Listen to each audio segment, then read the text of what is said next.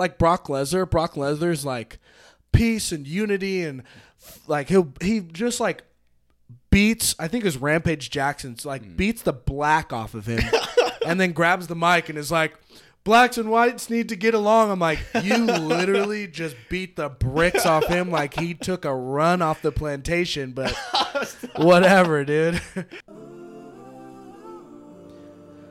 Ladies and gentlemen, sit back, relax. I am Podcast Poppy, and you are tuned into a brand new episode of Quarter Life Crisis, starting right now.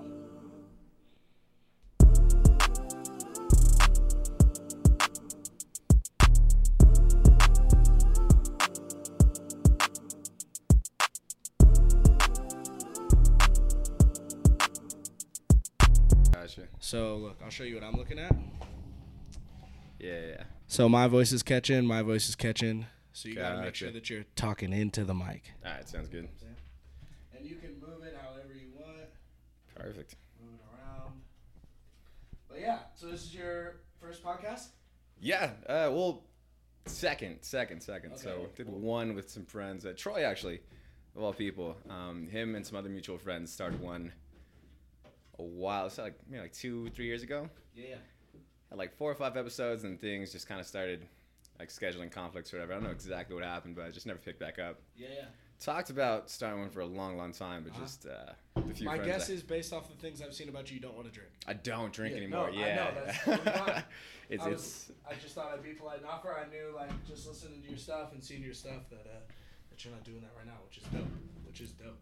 Yeah, it's like feeding the bears, honestly. So. Yeah. Goes downhill pretty quick from there. All right. So all I do is I go 3, 2, 1. We go live, and then we just start talking, dude. Like, gotcha. you're gonna be absolutely mind blown, because a lot of people are always worried about like content and shit like that, and you're gonna fucking blink your eyes, and I'll probably have to cut us off. Yeah, that's usually how it goes. Like, I'll have people come in here and like, oh yeah, I'll be here for just a minute. Fucking 3 hours goes by and we're dropping. Troy, I cut me and Troy's down to like an hour and I think 40 minutes, and we were in here for about 3.5 hours. The only reason he left is because he like had to go. Oh, she looked at his phone. He was like, oh shit, I gotta get out of here. I was like, he's a passionate dude. I mean, yeah, a lot of good calls with him sometimes. Okay, let me just pull one thing up real quick. Okay, cool.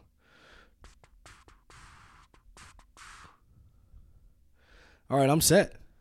You ready? Good to go. Good. You want to go closer to the mic. You want to be like, you want to be. So I know the chair is kind of sketch and ghetto, but whatever. Oh, no, you're good. You'll get caught. I can always turn you up too, so you're good. But sometimes when you just caught conversation, you'll find yourself like way back here. So just stay close to your girl. Gotcha, no problem. Cool. So 3, 2, 1, we're live. Eddie Rodriguez on the podcast. What's going on, man? Welcome, bro. Thanks for stopping by. Yeah, absolutely. It's good rekindling on different terms now. Yeah. I knew it was something. When I first saw your picture, I knew it. When I was talking to Troy, I was like, dude, I can't put my finger on it, but I fucking know him from somewhere. And I should have known it was bounce. I thought it might have been somewhere that we worked out together, or I was boxing a little bit and something like that, and I was looking at your profile, but right when you were like West Second. Yeah. Because Mike, who used to be the... Big Mike, yeah. Big Mike, yeah. He used to be our cook at Imperial. Oh, shit. Yeah, and I got close with him because he would cook at Imperial, and then he'd go right to West Second. Mm. And I was actually just looking at a bunch of like memory pictures and stuff, because me, Mike, myself, and I don't know if you remember David Jackson, super just jacked bodybuilder, black dude, dark-skinned black dude who bounced at Imperial. We all went to Vegas together one time. But yeah, that's why I would come to West Second all the time. I don't remember much from the bouncing days because... Even though I wasn't supposed to, I was drunk most of the time. Man. Another reason why maybe our names never got exchanged formally. Yeah. But yeah, it's funny because as soon as I saw your picture, I was just like, yo, I know him. And immediately it was just like, that's exactly what I said. Remember, I think he's just always walking in Imperial. Right. I mean, I think we're the only generation who pre-games going to bars. So correct. By the time I got there, I was usually going deep. Dude, that's hilarious that you say that. That was like so I bounced in California. And then I came out here and I started bouncing at Imperial, and fucking people, like bouncers, drink out here. It's It is, yes.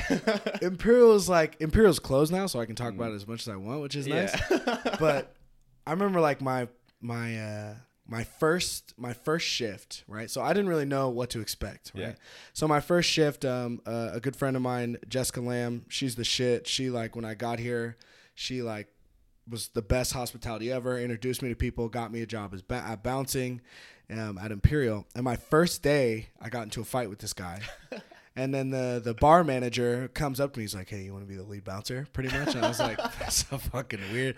First day to get promoted. But, and then like, you know, the staff, like all the staff, the waitresses, the bartenders, the bouncers, like wasted, dude, wasted. And I was like, you know, I'd have a couple drinks sometimes in California. I'd have like a beer in the back. But, like, these guys are, like, taking shots, like, by, like, 2, 3 o'clock in the morning. And then also it's Nevada, so the bars stay open for however long they decide to stay open. They keep coming. And I was like, this is fucking crazy. Like, a lot of times the staff would be drunker than – it'd be, like, 2 o'clock in the morning, and all of us bouncers were, like, looking around, just the liquid courage, like, yeah, I'm fucking down for a scuffle. Yo, I know exactly. Down. Like, on crawls, specifically. All the crawls. Because you just get so irate with this – the repetitiveness of everything, and just the people in line are impatient. And as soon as someone walks out, like, oh, you guys aren't at capacity anymore. Can I come in? Like, just for that, you're waiting 5 more minutes. Just for that. It on like you got a Santa crawl and whatever those like it's just freezing. Man. Like, yeah, you can just wait outside. You know, my favorite thing to do after those crawl nights is back when Reno Mugs was a thing. Reno Mugs? What's Reno that? Mugs used to post everyone's mug shots for whatever reason. Totally really? Just a dry snitching ass website. But, what? But yeah, there's a website. So you'd go on there the day after Zombie Crawl or Santa Crawl. Okay. And you just see like 20 people in a row, like either dressed in full costume in jail. Mug shot with like a Santa costume on. Oh, so the day after like a crawl or something like that, they'd post all the mug shots that came in? Got arrested downtown, disorderly conduct, all that stuff, dude. That is brilliant. You see elves and Santa's crying, you know, like just all that good stuff. Damn, that shit is crazy. And, you know, this is fucked up. And I shouldn't even say this, but I'm going to say it. I don't give a shit. But there's nothing wrong with this category of human beings. But there is nothing better than roughing up like a stereotypical frat boy. Like there's nothing like a guy will walk in with no socks, boat shoes, like khaki shorts above his knee and a polo. And I'm like, and then like a no name, it looks like a very simplistic watch that's like $5,000. And I'm just like, it sucks. And I shouldn't have it in me, but I'm like, I would fucking love to fight that guy. Like, I would love nothing more than to put that dude in a bar and drag his ass outside and throw him on the sidewalk. It's fucked up. Oh man. So back when I was drinking, Troy's actually the one who said this to me. He's just like, because I'm like back then when I was used to drink, like anytime I got in a fight, like as a bouncer or like just going out and about, it was always that same demographic for whatever reason. We always butt heads. But frat boys are once they get cocky, like blacked out, they're they're just obnoxious. You know? I think I was up there with him though. So Troy's analogy, he goes, "You're like the Sith version of that." I was like, "What do you mean?" He's just like, "You're not preppy and you're not like stuck up." He goes. Right. But you are a drunk asshole. He goes, if you hate frat kids, it's only because you have so much in common with them. It's like, fuck, I got to work on myself more. Like, goddamn. So drunk assholes would be Obi-Wan and you're Darth Maul. Yeah, dude. Just twice as drunk. We're in red for some reason. But I see it. It's bad, dude. Like there's a weird sense of courage once you're bouncing. You know, like I used to scuffle a lot on the blacktop. Yeah. And then I boxed for a couple of years with a good buddy of mine. And but when you're bouncing. People that are patrons of the bar think like if they get into a scuffle with a bouncer, they're just getting in a scuffle with that bouncer. No. Like we're getting paid $13 an hour. That's not enough to fight you one-on-one. Like we're going to fucking jump you. Like, you know what I mean? Like you're going to fight me one-on-one for like 30 seconds. Remember the first time you had a fight as a bouncer? The first night. First night. You said, first night. So they made me fight my first night. No. Like it was almost like a cult initiation type thing. What? Yeah. So wait, what? I swear to God. Okay, let's hear this fucking shit. So I'm going to take a sip of my fucking White Claw for this story. So, I never had any intention of working at a bar whatsoever. Right. But the guy who ran security at the time was a good friend of mine, and he worked out the gym. Okay. Had a couple conversations with him, and he approached me. He's like, hey, like, what do you do on the weekends? Like, I've seen you out and about. Like, I'd rather make money than, you know. Were you as big as you are now back then? I was bigger back then. Really? I was about like 210. Fluctuated fucking... like 200, 210. I was like 250 then. Jesus. But yeah, I was powerlifting, so it's probably like my biggest then. Because you're like fucking built like a brick shithouse right now, bro. Jesus Christ. I'm keeping most of it. Yeah, I'm trying to cut. Right. But so he's like, hey, like, do you want to make money instead? And I'm just like, oh, doing what? He's just like, well, I have a spot open as like a bouncing position. Yeah. Pay is good. You get cut in tips. Like, da, da, da. If you want to just try it out, let me know. Thought nothing of it. I was doing like construction at the time, so I wasn't making much money. And at that point, I was like, you know what? Fuck it. Like, all I'm doing is getting in trouble on the weekends. I might as well make money doing it. I'm going to be up till 3 a.m. on Friday no matter what. Right. So I get there. I am the smallest bouncer there. I'm 5'10". Yeah. I mean, as far as bouncers goes, you think, you know, 6'4", 6'5", like Mondo. Yeah. Yeah. You know, huge. Or not Mondo. Mondo's small. Mondo's about my height. Yeah. Mondo's about your height. Stocky as shit too, though. Who is the massive islander? Quinn. That's native. What I was thinking right when you said Mondo. Awesome fucking dude. Love that dude. But we get there and I'm looking around like, yo, I'm the smallest one here by a landslide. Yeah. And all they have is like this baggy ass like 3X shirt I have to wear for the night. Yeah. It's like, dude, I look like a substitute teacher right now. Like, I should not fucking be here. And then, sure as shit, I overhear him and he goes, if anything fucking happens, this isn't his first day on the job. This is a test run. If he can handle it, he can work here. And I was like, yo, like, what kind of shit goes on here? We're like, I need to be fucking like battle tested right now. Yeah. So sure as shit, like something, maybe 2 a.m., this dude like breaks the mic. It's a karaoke bar. Fucking love that about West Second, by the way. Fuck, dude. Yeah, I've had some fucked up nights singing "Get Low" by Lil Jon the Eastside Boys there, straight up. Oh man! So he breaks the mic, and they go to make him pay for it. Yeah. His card gets declined. Ooh. So his card gets declined, and then he tries to like run out the fucking place, right? Yeah. So all I hear is Eddie, and he's pointing at me, and he look, and I see the kid, and he jukes that shit. Props to him. Just spin moves one of the fucking bouncers, comes running straight to me. So I just like double leg him real quick, pick him up, and I'm like bear hugging him, and I have him like held up in the air. Yeah. And I think as soon as I was about to go to slam him down on the floor, all I hear is, I give up. I'm done. Like, oh shit. Okay. Whew, you got me. Yeah, it was one of those moments. Fuck yeah, he was airborne, bro. And then, yeah. But that was like the very first day, and then like. It was a pretty calm bar. Mostly crawls or fights, but the worst part about that kid, his card got declined, so his girlfriend's like breaking up with him. She had to pay for the mic. Right. All of his friends had to leave, and it was just fucking honestly. It was like, damn, you just took like 3 L's in a row. You got embarrassed in front of all your friends. Mm-hmm. Your card got declined for $100. Mm-hmm. You're broke. You're a bitch. Yeah. And you're not allowed in the bar anymore. That's rough. You didn't juke me. I'm sorry. Yeah, I'm 250, pimp. You're juking nobody here. Yeah. Damn. It's funny you mentioned the whole, like, confidence as a bouncer kind of thing, too, because it's always, like, people don't understand is I'm here dealing with drunks all night. Right. I'm upset and patient more than likely because of people like you. Yep. You are too many drinks deep right now. That's a huge thing. You can hardly stand up. That's a huge thing. And you think now is the time you're going to fight someone who's been sitting here who gets paid to stop the fight. So paid to fight. Like, I legitimately can beat the shit out of you if you were sober, and you're fucked up right now. Yeah, it's like that's not good. Napoleon complex kicks in, and people want to like, you know what? And there's a target on you for some reason. There's a test of masculinity to which, if anyone's listening to this, all my millions of followers.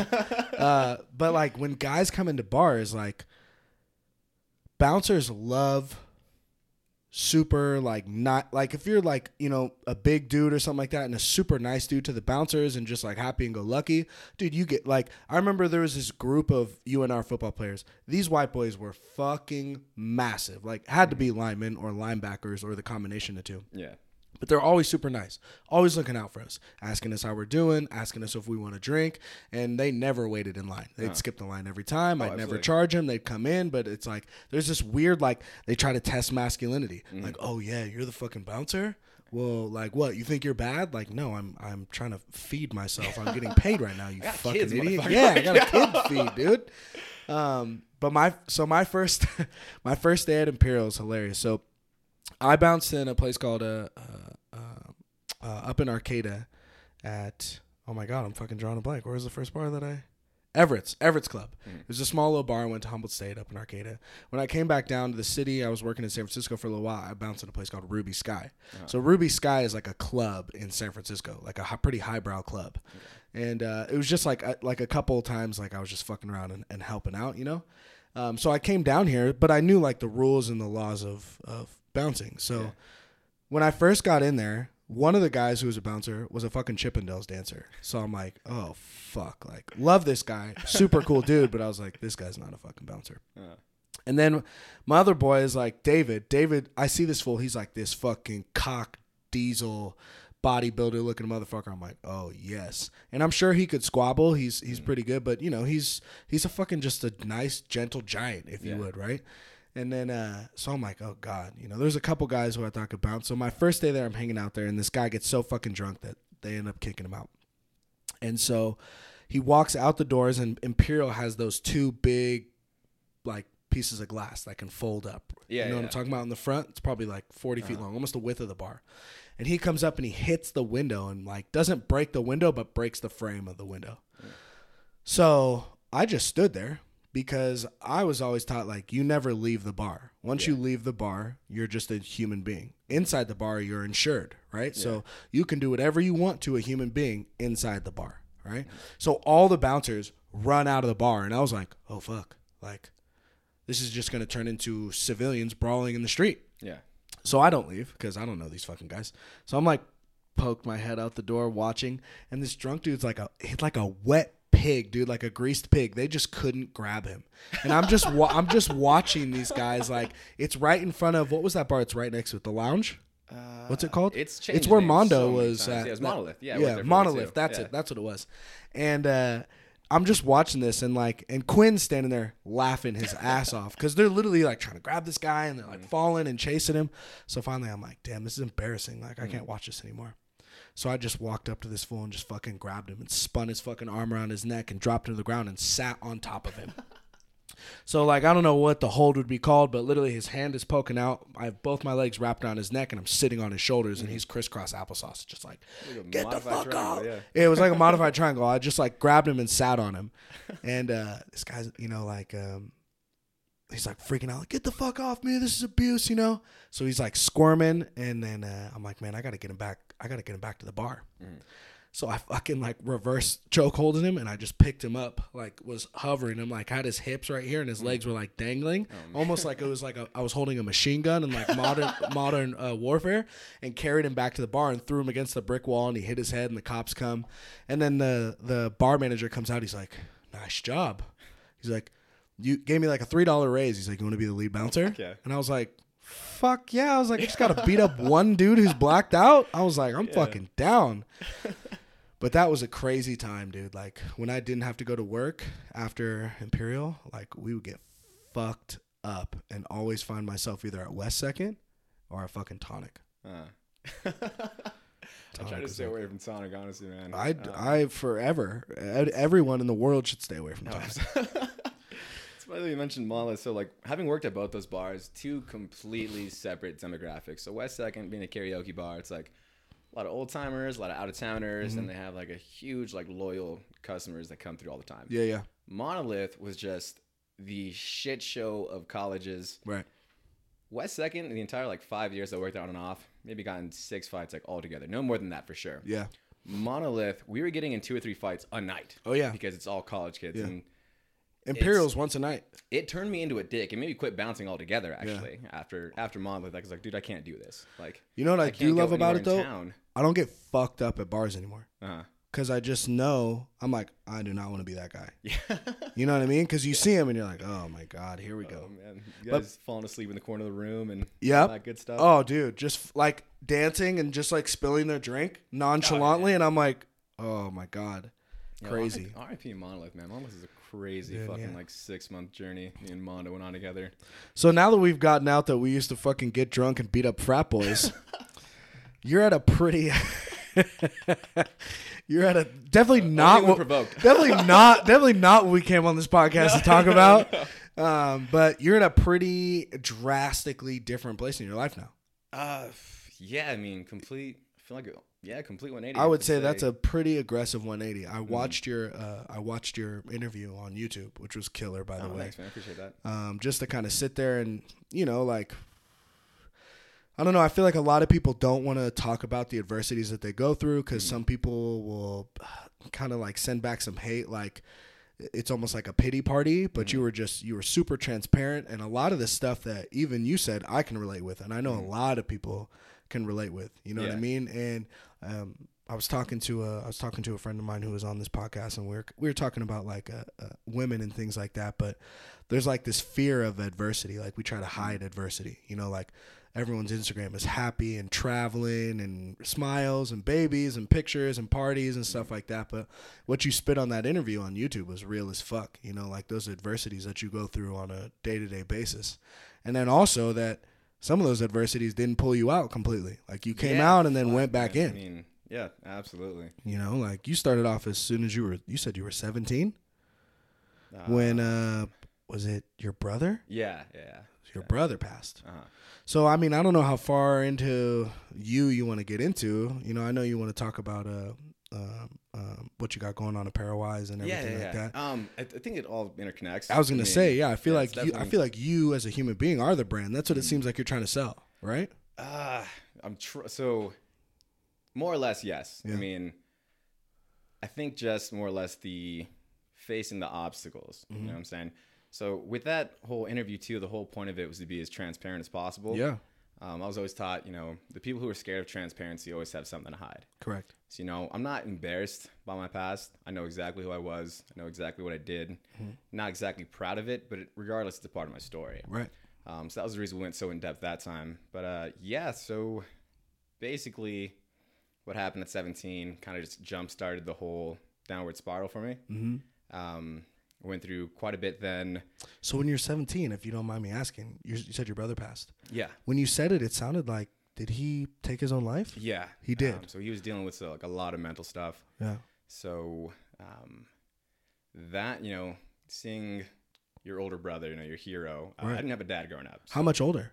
2 years. Oh, so he was like, he was your guy. Yeah, we were close. Really close, like our entire childhood. Like, not to take away from how close me and my younger brothers are, love them to absolute death, but I think like just growing up, we were so close in age, we were just not your guy, hanging out all the time. That's your dude. Yeah, your older brother. He'd get into things or start trying things or doing stuff, and I'd start doing them too. You know, whether it was good or bad, it was always kind of like I looked up to him. You know, it's your big brother. You know, always you just want to be your friend. So yeah, really close. And then it's one of the reasons actually we're trying to focus so much on like mental health awareness as well with our brand. Yeah, I heard you talking about that in that interview. That's awesome. Yeah. So what was that like for you, mental health wise? I think at that age, I just really didn't know how to deal with it. Cause up until that point in my life, obviously I had like kind of a rougher childhood, but nothing to that extent where it was just like absence, from that point. So I think I handled it, terribly. Yeah. Shit, for lack of a better word. I mean, just moving forward from that was pretty hard.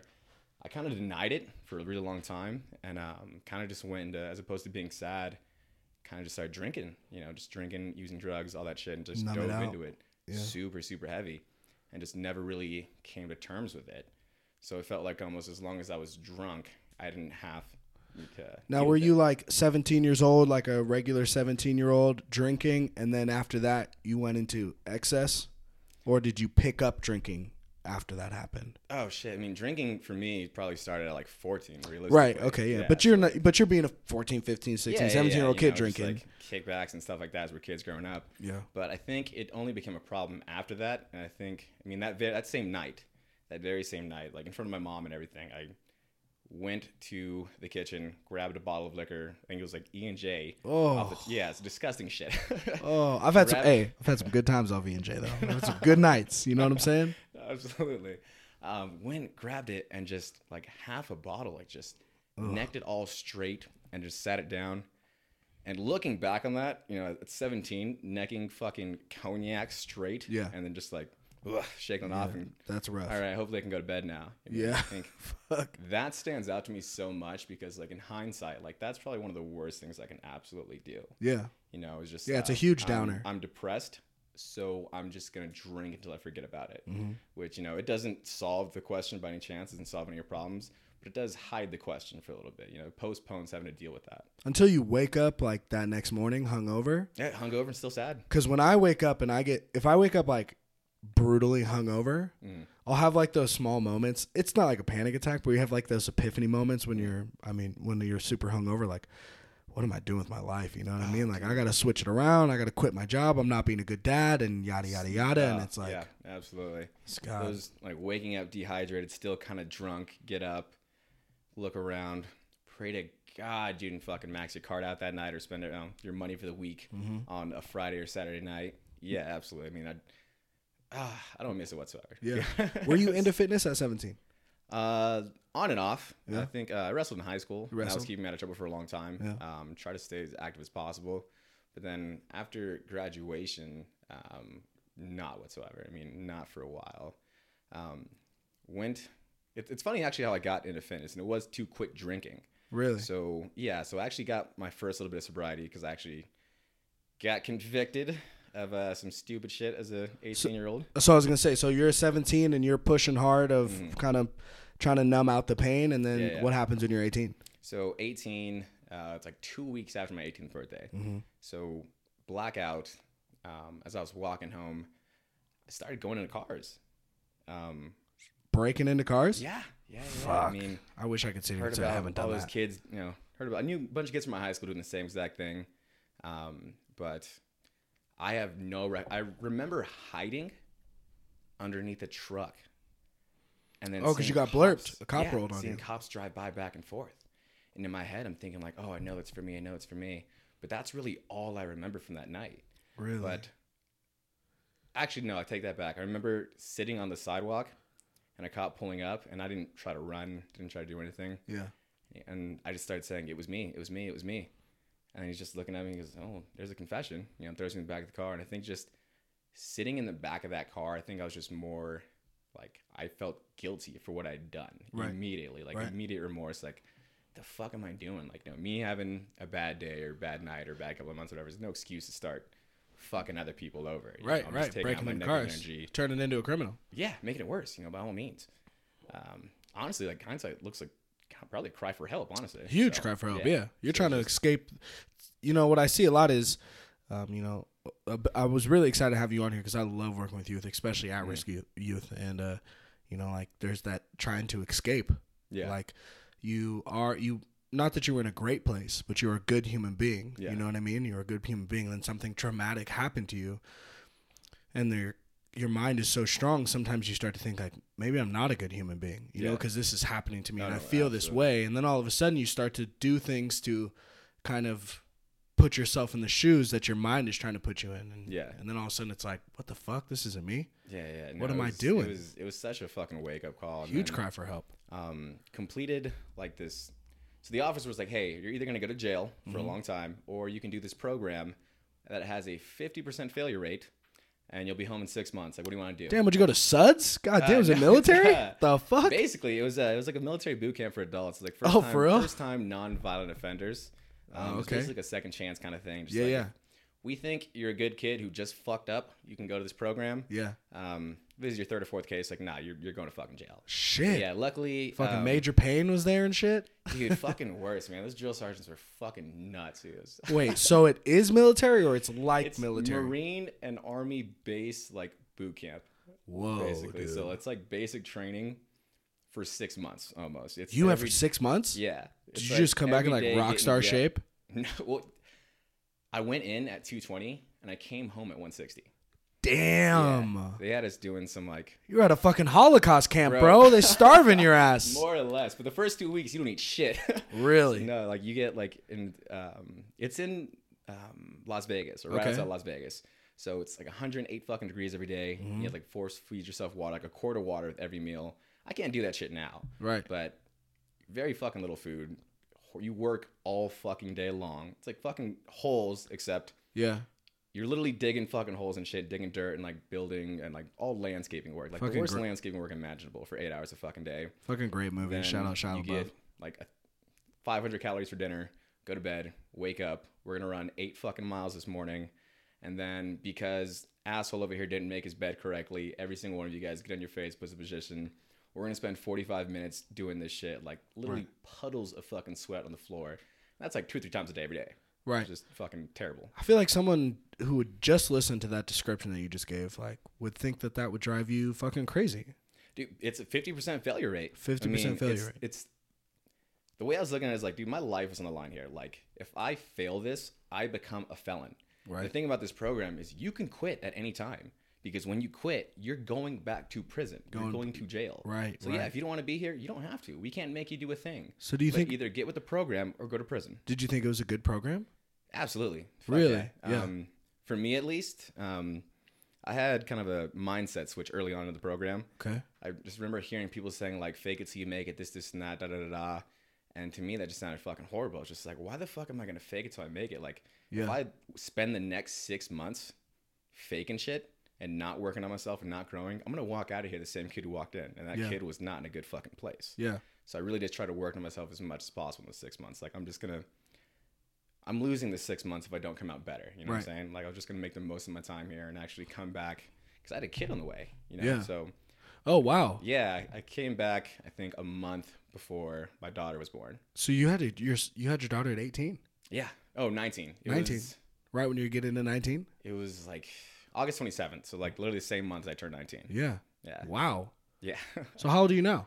27. You got an 8-year-old running around? I got an 8-year-old and a 7-year-old. Oh, shit. You went back to back. Yeah. That's a very Mexican thing of you to do. Dude, yeah, we're fertile as fuck. Like, wow, man. Ah, yes. All those, like, stereotypical jokes, like, pregnant at the quinceañera. Like, yeah, dude, that shit happens. That shit happens, dude. Like, all my homies, I'm sitting there, I'm like, man, like, your mom is fucking an efficient machine. Yeah. Just killing it. Like, no disrespect. My mom had 5 kids, man. Yeah, that's wild. 5 kids. I think my grandma had like 11 brothers and sisters. Fucking taking care of all of them. But they didn't have cable back then, you know what I'm saying? So they had nothing else to do. Yeah, fuck it. Yeah, no cable. You trying to fuck? What's the deal? Yeah, pretty much. That's crazy. So that's interesting that you say that it was a big mindset change for you. You know? Yeah, absolutely. So, we went off on a tangent, but back to why I started like getting into fitness, like first of all, because when I got back, like all my friends were all 19 years old, you know, 19 years old, first year of college. Yeah. They're not sober by any fucking means. Yeah. Oh, that's right. Huh? So, I didn't think about that. Yeah. So it's like. You're fucking coming into the worst setting ever. Man. Yeah. Come back home and all my friends want to hang out with me. And like, I'm for the first time since I was like fucking 14, I'm like 7 months sober. Yeah. And they all want to go out and hang out. And I went out a couple times here and there. You know, I definitely went to like a couple shows and shit sober, and it was fun. But I just remember thinking like, yo, I got to find a way to figure out how to spend my Fridays and Saturdays. Yep. That's not going to get me in fucking trouble. You know, like I have a kid now. I have more responsibilities. Like what can I do productively? And at that point, like I'd already lost I think more than 40 pounds at that point from fucking boot camp. So I was just like, I'm just going to keep on going with this. Like this is fun. This has been cool. I didn't know much about it, and it's kind of like there's something new to learn, help with stress, help with anger management, all that stuff. And, you know, it was just really kind of like my personal little escape. Like I'd work all day, go to the gym, come home to the family, really didn't want anything else. So it was really just like a way to keep me out of trouble and a way to stay productively working on myself as opposed to killing time at a bar or, you know, in some frat kid's basement at 19, obviously. I mean, it's that must have been parties or gym. So. That must have been strange, like, you know, 19 child. Sober. Yeah. Almost a complete polar opposite of what a vast majority of 19-year-olds' lives are. Yeah, pretty much. These kids are getting blacked out in the dorm. Yeah. And you know what I mean? Putting their fingers in weird places. Yeah. That's crazy. So that's what kind of got you into fitness. How to spend your Fridays and Saturday nights. Now, what fitness did you go to first? I was at 24-hour fitness for like 5 years, I think. So you went to lifting. You went to lifting first. Immediately went to lifting first and foremost. Like, it's kind of just bodybuilding for a little bit. Then it's kind of funny because my younger brother followed suit immediately. As soon as I got a gym membership, he did. Mm-hmm. So we were always, when I got out, we were like super close in size and weight. So we started working out, and it was always just like super friendly competition. We've always both been super supportive of each other. Mm-hmm. But then it got like that little brother ego, like, I'm going to lift heavier weights than you are. And that big brother ego, like, no the fuck, you're not. Yeah, yeah. So us bodybuilding together turned into us powerlifting together because we were just trying to, you know, see who has the bigger dick at this point. Trying to move somebody. So, Shit. Yeah. So it turned into that for a long, long time. And then, I stayed with it for a really long time. And then, it looks like, are you into like martial arts now? Yeah, is that what's going on now? Started doing jiu-jitsu, actually. That's probably the like main reason I stopped powerlifting. Yeah. Just, you know, it's pretty... So how long have you been doing jiu-jitsu?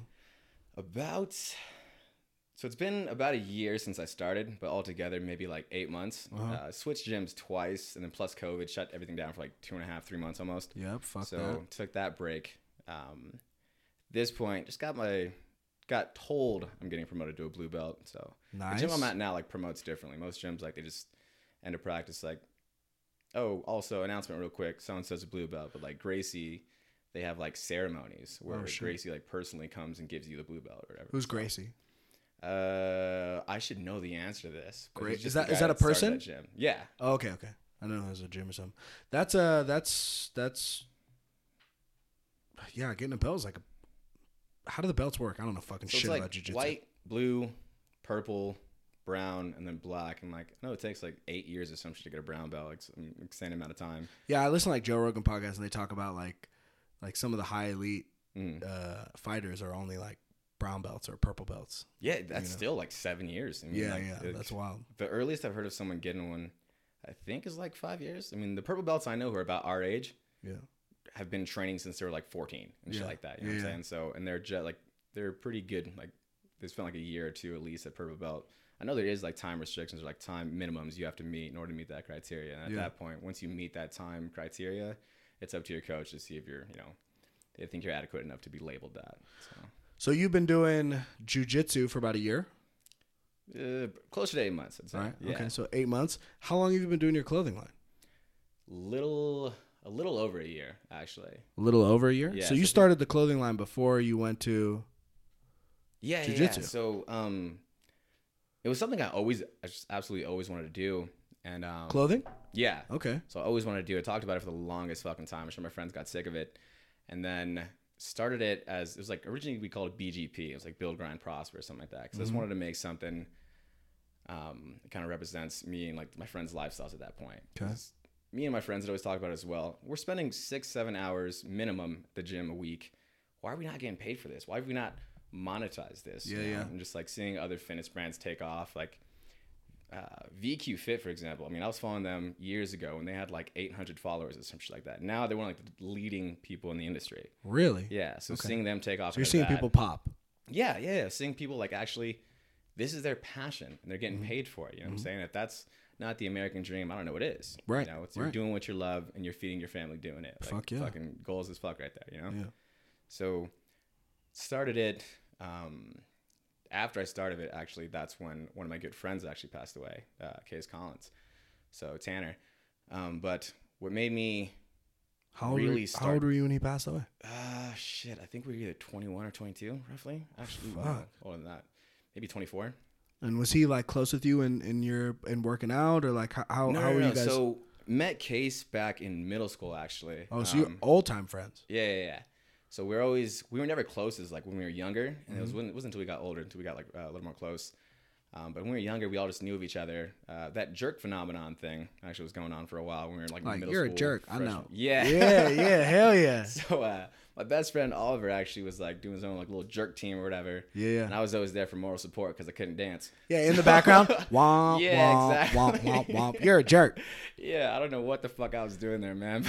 Yeah, well, you were bigger though, weren't you at the time? Yeah. You were bigger, yeah. Like my fat ass, I look stupid as fuck if I'm doing the jerk. People look like I rip like 3 pairs of pants, man. Oh, easy. I can't go down that low. Yeah, no, I hear you. But I'm supportive, just like you. I like it. Yeah, so we met that way. Like that was like the first time I ever met him, and then after that, like flash forward to high school, had a lot of friends who went to North Valleys, like come towards like the end of my junior year, senior year, because I was talking to some girl who went there. Mm-hmm. So we all started like partying together in high school here and there randomly. And then that's actually how I met all those kids in the Valley. Shout out all them. Is through like Troy, JB, all those guys. Still people I talk to all the time today. But I just got closer and closer and then started listening to his music. And every time I saw him, I'm just like, yo, like that last shit you fucking dropped was absolutely insane. I mean, like we were 17, 18. I was just like, this man is fucking ridiculous. Yeah. Like, this guy is so fucking good. And it was funny because like, back then, like me and Oliver actually were like rapping here and there, like just fucking around with it. And I was just like, yo, like these kids are fucking good. Like, they're fucking great. And as we got older, just mainly it was like music that brought us together.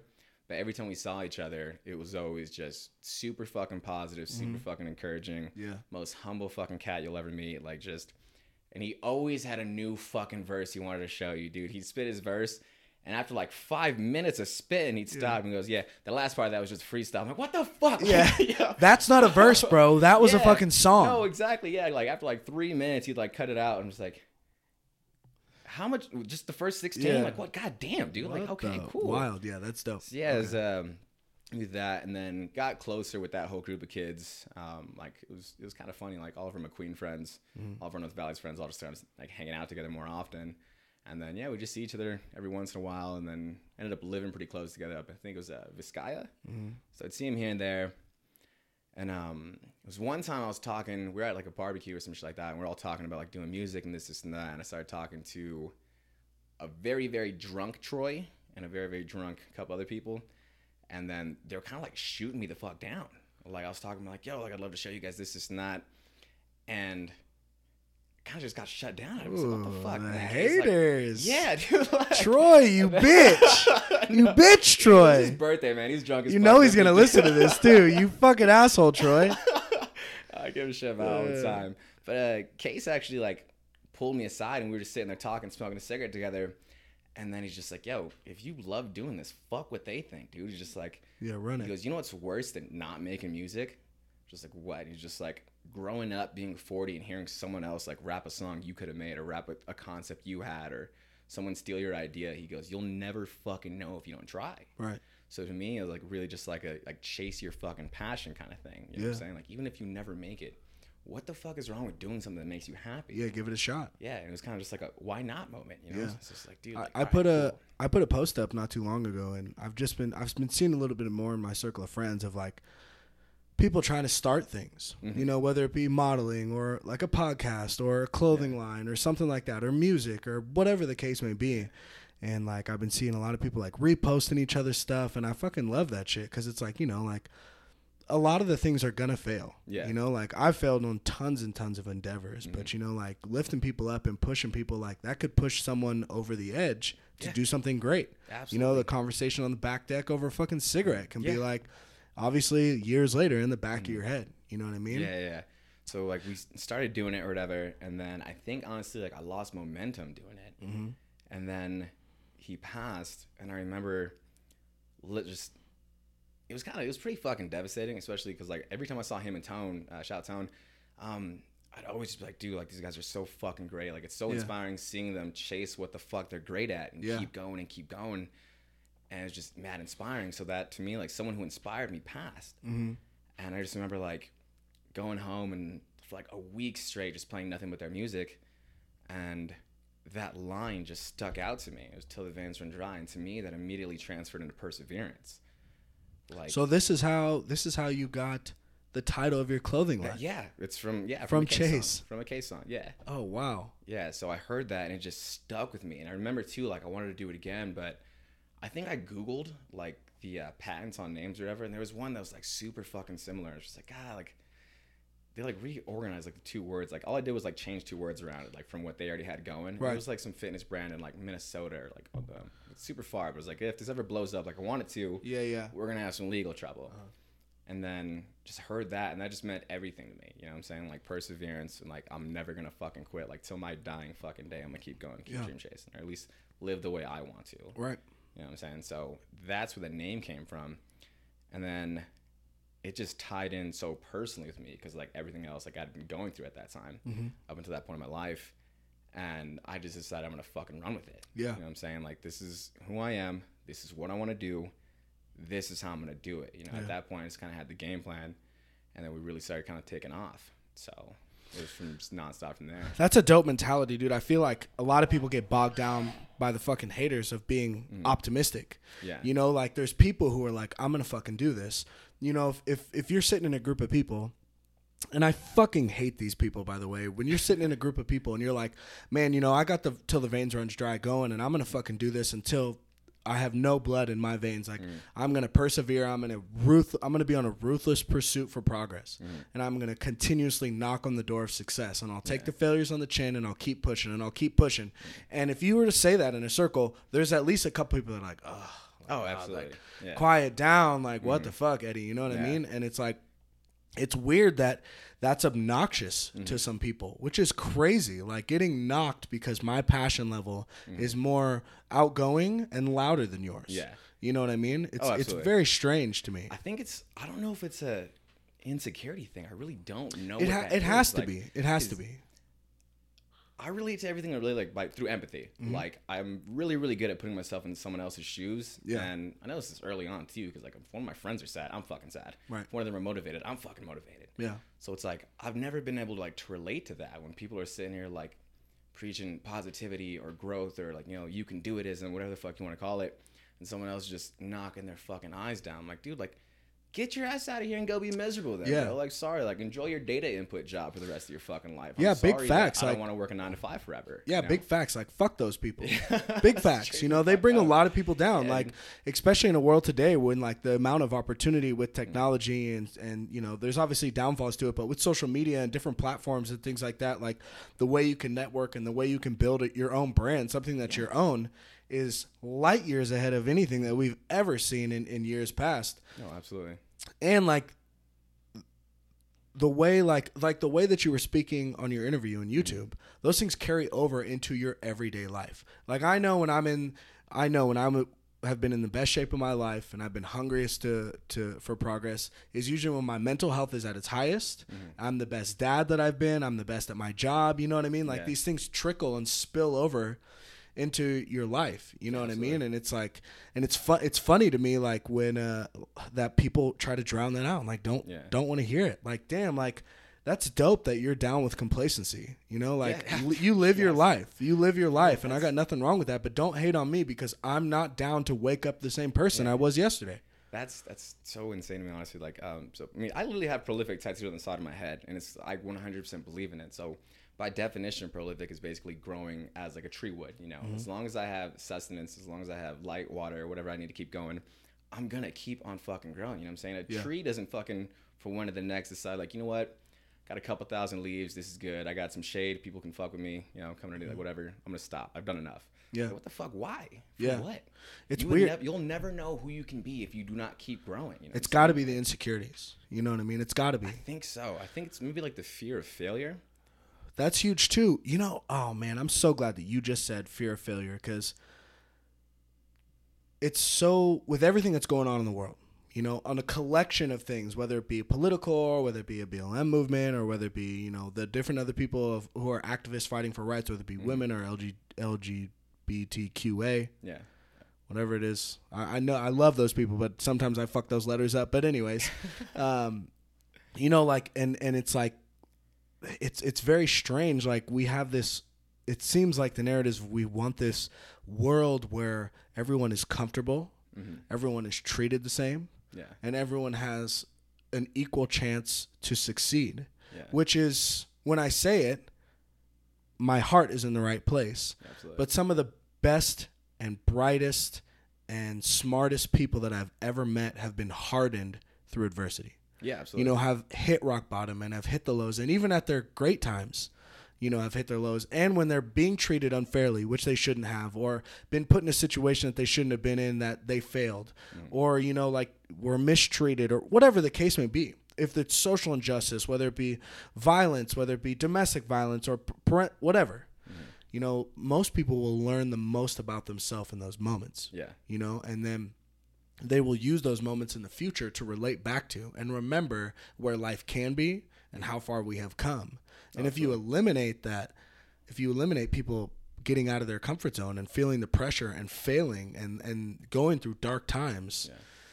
you're going to have less of those battle-tested people. And then when true adversity comes to your door, like my dad would always say, and I could hear him when I say like, when you get out in the real world, and I'm like, shut the fuck up, you know what I mean? But now that I'm out in the real world, like, you know, like, I was pretty battle-tested when I was young, but there's people like, they don't give a fuck about you. I don't fucking care what you're going through. Uh-huh. Like, they don't. Like, I literally, my fucking car just broke down, and the insurance is like, yeah, lack of maintenance, don't give a fuck. $11,000 to change your engine. We're not going to pay for that rental car. I know you have a kid. I really don't give a shit. Like, figure it out. See you later. Yeah. And I'm sitting in CarMax like, fuck, you know? But it's like life could be worse. Life has been worse. You know what I mean? It's just a short chapter. But it's just weird, like this I think the fear of failure pushes people to put down those who are not scared to run head on into the risk of failing.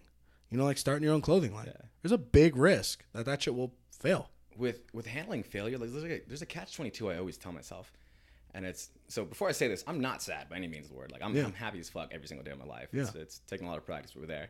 But the thing my mentor actually told me is just like every single day you need to wake up and think this is the worst day of my life. And I was like, what the fuck? Like, why would I do that? That's aggressive. And he goes, yeah, that's what I'm saying. It's aggressive. Yeah, completely opposite, right? Of being happy and smiling. Chill out, you know. I was kind of sitting here. He's going, I'll tell you why. And I'm just like, he goes, every single day you're going to fail at something. Mm-hmm. You're going to, nothing's going to go your way. Whatever the case may be, he goes, but as long as you're learning from that, you are more well equipped to handle that in the future. Mm-hmm. So you're growing every single day. So no other day is ever going to be as bad as today. So the only way to go forward, or the only way to go is forward. Yeah. You know what I'm saying? So you're always growing, you're always getting better. Those same adversities were not going to affect you as deeply as they did the last time you met them. You know what I'm saying? Yeah. Just like your second heartbreak's not going to be as bad as your first heartbreak. That first middle school crush to break your heart. Oh my God. I thought I was never going to fall in love again. Well, fuck you up. Yeah. You know, here we are like 17 heartbreaks later. No, I'm kidding. Not that 17. 35 heartbreaks later. You know who you are. I got banned from Tinder because I was breaking hearts. That's crazy. Middle school crush is listening to this. Fuck you. Yeah. Yeah, fuck you, middle school crush. But I don't say fuck you. I love you, Caitlin Dunaway. Oh, I hope shit. That's a real name. That's a real fucking name. That is anyone who listens to this podcast, that is real. They will be like, if right when you were like middle school breakup, I bet you anyone who knows me is like Caitlin Dunaway. Oh, look, man. They know. They fucking know. Oh man. But yeah, it is wild. So you decided to take the leap, and then so this is before fitness. So how did you take off with it? You know what I mean? Like were you solo? Had a partner at first. Okay. Whose name shall be redacted because just What is the name? Her name's gonna be redacted for this story. Oh. Shall be. Had a falling out with a couple people. I heartbreak. Can't tell the story without throwing shade. Right. Some shitty things happened. Cool. The blame's not on anyone. Life happens. Life happened. I'm not gonna throw shade on them. Hope they're doing well. Hope they do what's best for themselves. Beautiful. But as far as even from the get-go, like things started off strong. Going into jiu-jitsu, immediately met a couple people who we now sponsor, actually, who are chasing their dreams as well. Yeah. You know what I'm saying? I met people like Joey, Brady, Pablo, Autumn, Los, Cam. Those are the first people I met, really got along with in jiu-jitsu. Mm-hmm. So at that point, watching these guys chase their dreams inspired me so much fucking more to keep chasing mine. You know what I'm saying? For me at that time, jiu-jitsu was just like a hobby. Like I wrestled a lot in high school. This is similar in a sense. But it was just such a refreshing feeling, so that's why I dove into it. But these guys were like, next level, I'm gonna be a fucking pro fighter, and I'm working harder than everybody in this room to make sure I get there. When you started, were you planning on having your clothing line almost partnered with these fighters? No, or that was a good party to be around. You wanted to be around those people. They had very, very similar mindsets, like from the get-go. Like from day one, these guys were monsters, but humble. You know what I'm saying? And like they were always willing to teach and always willing to help. Yeah. Like Joey, Brady, and Pablo specifically, I roll with them a lot because they're all like my same weight. I feel like those people that you just named started following me on Instagram or something. Like the second that we messaged, like 5 people follow me who are in martial arts. Oh, nice. Yeah. And I was like, okay, what's up, gang? What's up, squad? Yeah, those are the guys, man. That was super supportive. Okay. So yeah, we like kind of partnered with them and started pushing it. And then I have a lot of friends who do music as well. Right. I'm sure you're aware. Troy. Yeah. So the whole concept, I don't want it to be specific to one demographic, like just fighters or just athletes. I want it to be, people. Artists, everyone. Yeah, like everyone has a dream. Like, so I kind of changed it from being like an athletic brand to this is for the people who are passionate about whatever the fuck it is they do. You know what I'm saying? This is just the reminder that bad shit is going to happen, but we got to keep fucking working. You know what I'm saying? Yeah. So the fighting just came naturally because of it, because that's who I was around and involved with, as well as like the weightlifting. Oliver and my little brother both have state records right now, I believe, for powerlifting. Oh shit! Yeah, I'm not sure the exact numbers. I just know they're stronger than me. Yeah, so strong as fuck. Yeah. So then that, and then Carl Fredericks, one of my best friends too, wrestles for NJPW. You know what I'm saying? It's one of the biggest wrestling federations in the world. NJPW. NJPW. Yeah. Okay. It's like pro wrestling. Yeah, over in Japan. That's one of the guys who followed me. There we go. Yeah, he's a pro wrestler in Japan. I was watching some of, and it's like WWE style, if you would, right? It's older than WWE actually. Some of that shit is intense. WWE over here is basically what NJPW is to the rest of the world. Got it. Okay. So it's been explained to me. Got it. Okay. Yeah, he just followed me the other day. I was watching some of his clips. That boy's been jumping off some rings, bro. Raw. Jumping off some rings. I was like, man, Jesus Christ, chill out. Real quick, I take 10 seconds to tell a story about Carl. Fuck yeah. So me and Carl have been told we look alike, and like there's a certain point in time where my hair was a little bit longer up top or whatever, and we still had the same little like pretty boy fucking come over, and shorter beards. We did a commercial for I think No Limit Sports Lab, and I was in it for like maybe half a second, had like my head down or something like that, nothing too crazy. His mom texted him, she's just like, "You're in a commercial," and he goes, "Mom, what the fuck are you talking about?" Oh, like, no, I'm not. She was like, "No, I saw. Like, I promise next time it comes on, like, your dad was jumping off the couch. Like, he saw it too. Like, next time we see it, we'll record it and send it to you." And I only know this because Carl texted me. He goes, "My mom, my own fucking mother, just mixed me and you up." I was like, "Oh, shit." No fucking way. So is he in Japan? So he travels back and forth. Like, because of COVID right now, I think, like... So he's from here, though? Yeah. He's from, I think, Fernley? Okay. Or Eli. From Fernley to Japan. Really Fallon, maybe. One of the two. Whatever. They're both the fucking same. It's all not Reno, man. I'm just kidding. If there's people from Fernley, Fallon, I just fucking... I don't know much about your fucking podunk-ass towns out there. You know what I mean? I know you guys have Walmarts out there, whatever. But, so, that's... from fucking Fernley to Japan. Yeah. What a fucking res kid too. Like, violent culture shock. Yeah. He was, kid off the res. He's one of the first people to ever fucking make it big. You know what I'm saying? Huge. And he goes to Japan, and he's a fucking celebrity in Japan. Yeah. Well, yeah. He followed me, and I looked at his followers. I was like, damn, nigga, I'm fucking famous on this podcast. This fool's got like 20,000 followers or some psycho-ass shit. He's doing great, man. That's dope. Awesome fucking guy. So it's I don't even know how me and Carl first became friends or whatever. I think it's like we just started talking casually, and then like just found out we had a lot in common. So we got closer down the road. Seeing Carl chase his dream so viciously. I mean, he was doing road trips. Like, he has a show Friday, then he has to drive 8 hours over fucking night to go do a show in San Diego, and then he has like fucking 6 hours back to Sunday, and then he has to drive overnight to get back to work on Monday on time. You know what I'm saying? Just a freak. So seeing him grind like that too, immediately it was just like, yo, like, this is what we're doing. I'm just trying to fucking inspire kids down the road. Like, this is the game plan. This is what we stand for. And immediately was on fucking board, and I was just like, all right, let's do it. Take over the world. You know, so when you first started, what were you like fucking doing screen presses in your garage, or how did you start? You know what I mean? Like, I'm sure there's a lot of people who are like, yeah, I'd love to start a clothing brand, but what's the beginning steps to start one, to kick it off? So we started doing vinyl cutting at first, or heat vinyl transfers. Okay. So it's just like basically you like local here in Reno, or... Yeah, in my garage. In your garage. Actually, in my bedroom at first. Oh, yeah, shit. We upgraded to a deluxe garage at my mom's house. There you go. Like 6 months later. There you go. So once we started getting that real... Once you get those fucking paint stains on the roof, mom's like, get in the fucking garage. Yo, pretty much, man, yeah. So yeah, I started on my room for a while, and I was doing that, and then it just... I couldn't separate like my workspace from like where I wanted to relax. So immediately, as soon as I could, I moved it out of there. But for the first like... 6 months, it was 100% like every single shirt we did was hand cut, hand weaved, hand pressed, like all by me and like a couple other friends. Like, damn. Yeah. So it was a fucking grueling process. Yeah, some sweatshop shit. Dude, oh, absolutely. Yeah, getting paid in like Skittles. Bro, we had stations in my mom's house, like garages. It was just like a friend over here who's doing just the weeding, a friend over here who's working the laptop and making the vinyl cutting out, a friend over here who's heat pressing everything. This friend's keeping things organized. And my little brother would pop in here and there, crack some fucking jokes, bring us sodas and dip. All Mexicans?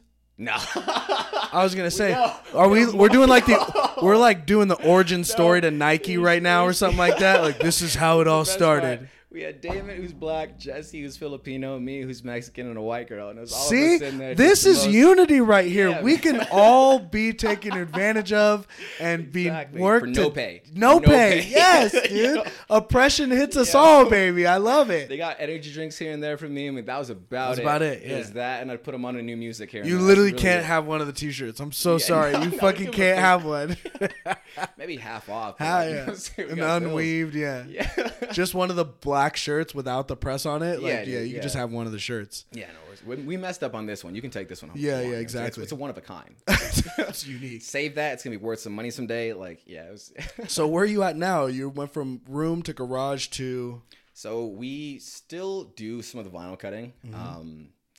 It's a little more hands-on process as opposed to outsourcing. Right. So some of the stuff we outsource, like for the polyester brand, stuff like that, it's really, really hard. I was going to say, how the fuck could you have done this? By the way, Eddie fucking came in and hooked me up with some dope-ass shit. I'm going to fucking post a picture of it, but this shit is dope. But yeah, you can't do this yourself, can you? Yeah, no. So that's specific. No. I mean, I totally could down the road, but it's like a screen printing. It's a process. It's a learning process too, but so with like the mass production and stuff like that, like once we really started doing like some better numbers, because we went from like selling 2 or 3 a week when we first started to I'm getting like 15, 20 a day sometimes and going from there. What? And I'm working full time, still going to the gym, still going to jiu-jitsu. So you got to start to outsource, right? Yeah, man. So I'm waking up at 5 a.m., coming home at 9 p.m., and I still got like 3.5, 4 hours of work to do just to stay on top of shit. Like not even finish things, but just stay on top of it. So once we started getting a lot more orders and whatnot, I kind of just started looking around for help. And a good friend of mine, Dylan, over at Precise Printing, kind of, backstep. Will was the first one to start really, really helping me. Okay. So started screen printing, started showing me kind of tips and tricks on how to make it more efficient. Right. Cut my production time to fucking damn near nothing. Beautiful. So Will plugged, fuck him. Shout out Will. He owns The Burbs. I don't know if you heard of them. The what? The Burbs. The Burbs? Clothing company, yeah. Uh-uh. There's... Got to put me on. I'll show you. I'm all about fresh local. I don't go to like, I don't really buy clothes at like stores. Like I like to buy, if I have buy new clothes, it's local shit. If I buy new clothes, it's usually just jeans. But I get my shit from FedEx. I work at FedEx. I just be robbing those motherfuckers, bro. Like I wear all my shit from FedEx, bro. Peeling open packages when I see H&M on it. Yeah. Big facts, bro. Big facts. I go to the bar with FedEx shit on. I don't give a fuck. Yeah. So Will really like showed me how to cut production time down. So then that became a lot more manageable. Started screen pressing, outsourcing that. Obviously, it's like a huge investment to start doing that. Right. So, but the good thing is you're not oppressing all races in your garage anymore. No, not anymore. It's beautiful. Not anymore. So so everybody knows, we move past that stage. Yeah. Okay, like don't worry, they're all picking grapes in smoke in the fucking fire smoke in California now. Yeah. Don't worry, they're not in his garage anymore. So we moved from slave labor to paying our employees. There you go. At some point, kind of outsourcing it or whatever. But so we just used all local companies to actually make sure we get them printed. Really, really big on that first and foremost. Like that was the main thing I wanted to do as we outsource. Like it's going to be someone I know. It's going to be someone with a similar mindset as far as like business model and just local. Mainly. Yeah. So you got a pretty good following now too. Also we're locally. There, dude. Yeah. Your page is like what, almost 2,000 now? You're like 1,500 ish. I don't know if it's that high. Come on, bro. You got to know the numbers, bro. Yeah, you have fucking 1,300 followers. Oh, nice, hell yeah, spot on. Yeah, dude. Yeah, so you guys are doing good. It's been going good, man. It's been I think the coolest part of growing is seeing people I've never met in my life, like approach me at the gym or see me out in public, and we'll have like a 15, 20-minute conversation about it. Seeing kids I don't know wear my shit. Oh my god, it's so fucking dope. Best fucking feeling ever. Like coolest just you've had moments where you're just chilling and you're like, that's my fucking like. I think the first time it happened, I was at the gym, and I seen some dude, and I looked at his shirt, and I was like, I like your shirt, and he looks at me and goes, oh, shit, yo, like, then we started like, getting into it and chopping it up or whatever, and then it happened a few more times. Fucking Debo'd his ass like, that's my shirt, fool. Yeah. Let me get that 45 real quick. Yeah. It's my bike. No, I just stole his water out of his backpack, that was really it. There you go, yeah. Nah. So, yeah, that was, like, the coolest fucking thing ever to me, too, and it was, like, I was so much fucking more inspired after that, too. Yeah, and then, seeing people on Instagram who I've never met in person, like people who obviously like similar stories or similar like motivation, like the same mindset, not seeing people of every color, every race, people I've never met, people who do CrossFit, people who do swimming, people who are wrestlers, kind of just all across the spectrum, like post pictures with the merch they bought and post a 6-paragraph fucking thing about what it means to them, why they work so hard, this is not like. I've had people reach out to me and tell me their whole stories, and I can't deny. Like I've cried a couple times from DMs, absolutely, because like, it's such a personal thing to me that as soon as someone I've never met reaches out and they're that transparent with me and they're that brutally honest and they feel comfortable enough to be very, very vulnerable with a complete fucking stranger, like that's me. Like, that's like the human connection right there. You know what I'm saying? Like, correct. Yep, we're all in this fucking together. Like, your story's unique. Right. Your struggles are unique, but you're not alone. You know, everyone goes through shit. It's pretty amazing, and we lack it a lot in our society. But if you can put someone in a situation where they feel free of judgment, yeah. where they feel free of any type of scrutiny, right, and they feel safe to kind of open up about that, about their weaknesses, if you would, not yeah. their weaknesses, but things that that they're going through, the adversities that they're living in that moment in time, the inspiration that you can put in people's hearts is unbelievable. Oh, absolutely. You know what I mean? So that's dope as fuck. Like, that's kind of the cancel culture is big right now. Cancel culture is big, you know? So, like, I think, like, something like that interview that you have on YouTube, yeah. you just put it out there. Like, yeah, I got some shit. Some shit is fucked up. Some shit is fucked up, and I fucked up quite a bit. And then other people are like, oh, shit, I fucked up too. Yeah. I'm down. And then there's that emotional connection to your brand. You know what I mean? Oh, like, your 100%. Brand is a whole lot more than cotton and polyester. Yeah. That's dope. Like, most people will go after like a category like of fitness or like their demographic, but you went after like a mentality. Yeah, I mean, that's a very interesting thing to you know, like, that's your population that you're chasing is a mentality. Yeah, absolutely. That's pretty dope. It was from the get-go, too. I'm like, it's never been about the money. It's been about the connection between people, you know what I'm saying? Like, that's where I feel like we help with, like, the mental health thing, too, is because, like, being so transparent, like, being honest about my depression, being honest about my alcohol and drug abuse, being honest about, like, all the fucking things that happened. Like, this is who I am now. Things can get better. And, like, I just really believe in leading by example. You know what I'm saying? So saying my entire past wasn't for the sake of, like a pity party. It was more or less just, like, look, this is what I've gone through so far. This is where I'm at now. You can fucking do this shit. Like, you can fucking get through it. You can build something. And, like, for the kids, too, like, part of my story, too, is, like, growing up, like, everyone I knew growing up who had money was slanging. You know what I'm saying? Everyone I knew who had money was fucking either selling drugs or robbing people. That's all I fucking knew. Everyone I looked up to, that's how they got money. You know what I'm saying? So, like, at a certain point in time, it was like when I was in boot camp, I was like, yo, I got to be a better fucking bigger brother. Like, my little brothers are telling people I'm in jail right now and I get asked about, like, what the fuck am I going to do when I get out to, you know, fix this shit? So then at that point, it was really just like, I need to fucking get this together for the sake of not only myself, but for the sake of saving as many fucking kids as I possibly can. You know what I'm saying? Like, well, if I can show them a successful model of, look, you fucked up, hit the reset button real quick. Take care of those character flaws, adjust accordingly to who you want to be. You don't give a fuck about anything else.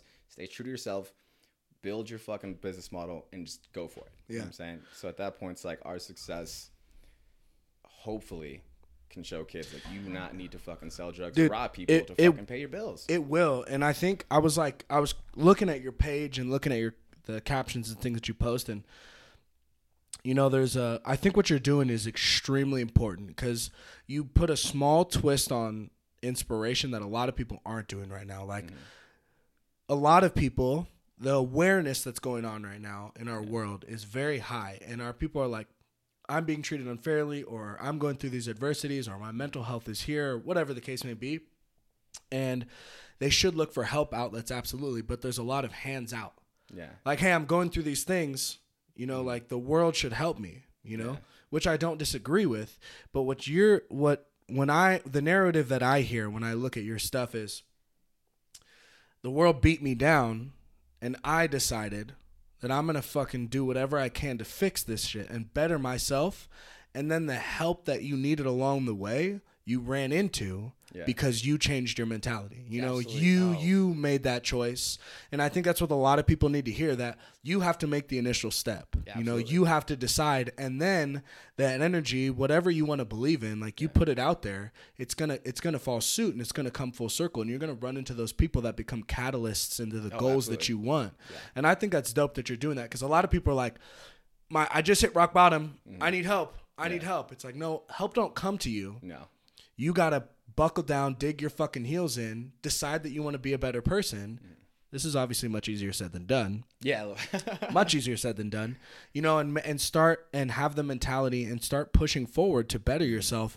And all of a sudden, you're on a new path and you meet different people on that path than the previous path that you're on before. Just put it together. Yeah. The law of attraction, I think, worked out. Like, that's a perfect example. Like, I was surrounded by, and not to take away from anyone, like, but there's people I had to distance myself from because it's all drugs and alcohol, right? So I took myself out of the situation and just really started going to like jiu-jitsu and weightlifting like more seriously. Mm-hmm. Like started reading a lot too because I'm a fucking nerd now. But yeah, just everyone I started meeting, connecting with through these outlets, through these constructive outlets, are also on that same path. You know mm-hmm. what I'm saying? So it's like, if you become motivated, you're obviously going to meet more motivated people because if you're a motivated dude going to the gym at 5 a.m., guess who else is there at 5 a.m.? A bunch of other motivated people. Right, right. You know what I'm saying? So it's like you become friends with people who have the same passions, same direction, all that good stuff. And it's just, how can you not succeed when everyone around you is being successful? Correct. You know what I'm saying? So it's, and people want to go through this life. I think, dude, people want to go through this life solo. Like there's some bad motherfuckers out there who can do it by themselves. Yeah. But those are few and far in between. I think to a certain extent, that whole like I'm self-made mentality. First of all, that's overrated as fuck. Fuck like, that. I need a team, bro. Yeah, where the homies at? Yeah. You know what's better than being fucking an individual is having a whole squad of motherfuckers. Yeah. When I was a bouncer, to go to war with you. When I was a bouncer, I was about to fight. I'm like, my homies are literally right behind me. We are going to fuck you up.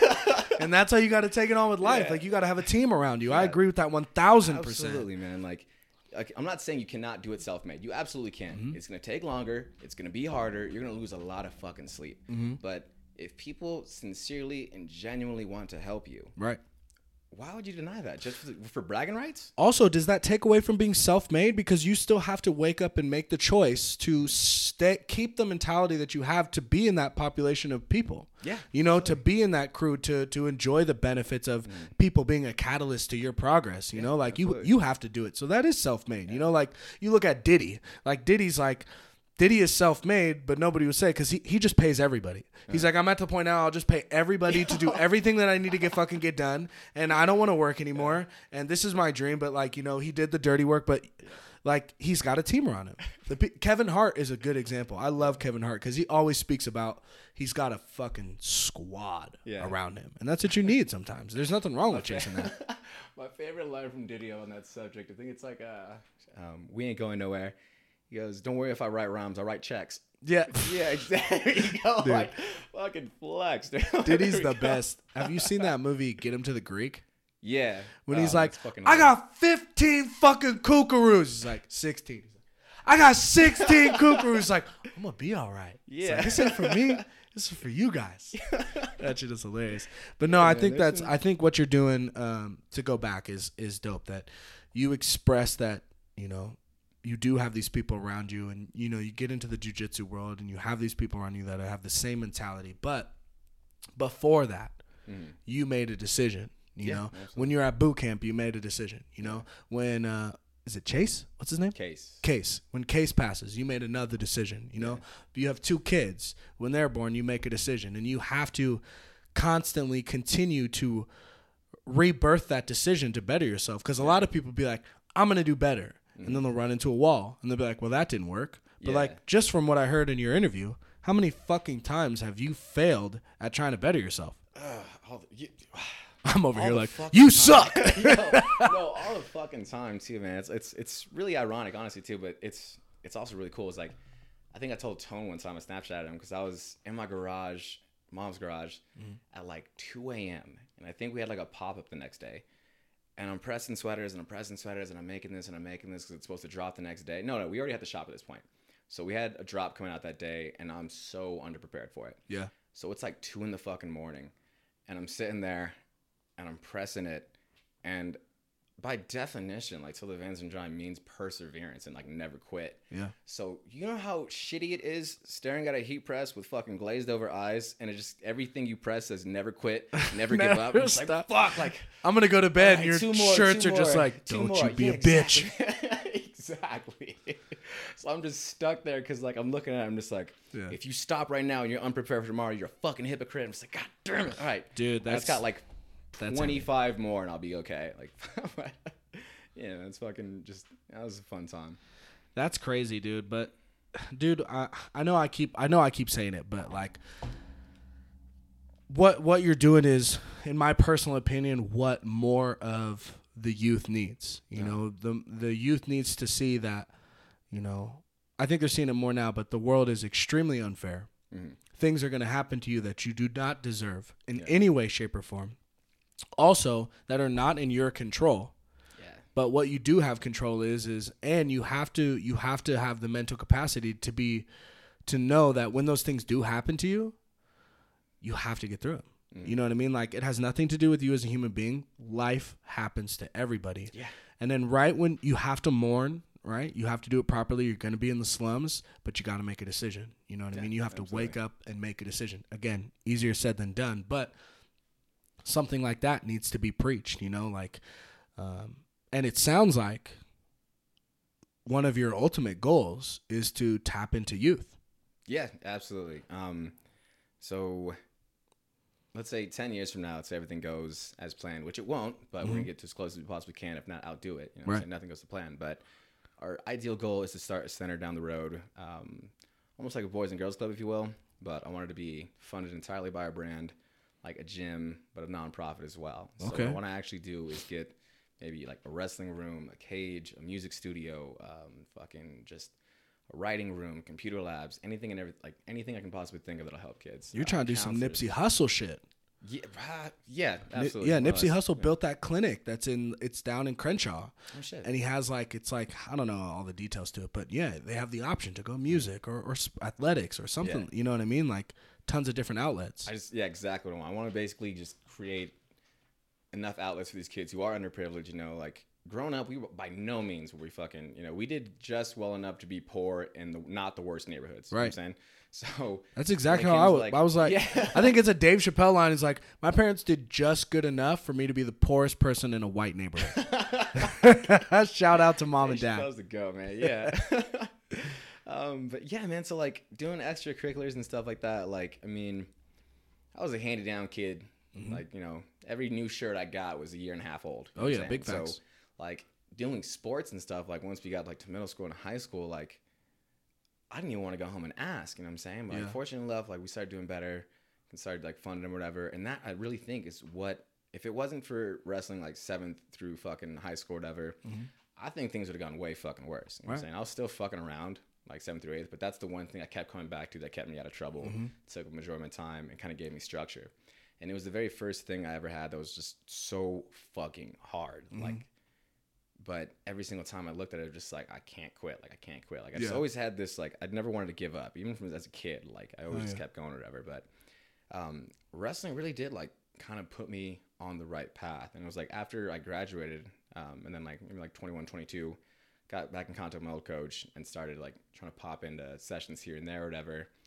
And just wanted to give back as much as I possibly could. You know, unfortunately, because of work, I never got the opportunity to coach like for a full season or anything. It was always just like random pop-ups, like kind of tips and shit, like help kids out with form, stuff like that. Mm-hmm. But just, I see kids in there from all walks of life. You know what I'm saying? And I see a lot of kids I relate to and empathize with. You know, these kids showing up with hand-me-down wrestling shoes and this like that, and you know, taking the bus to go to practice and things like that. And it's like those kids specifically are the ones who are just hanging on and they want to better themselves. Those are the ones I want to help. Yeah. You know, and it's unfortunate we can't help them all.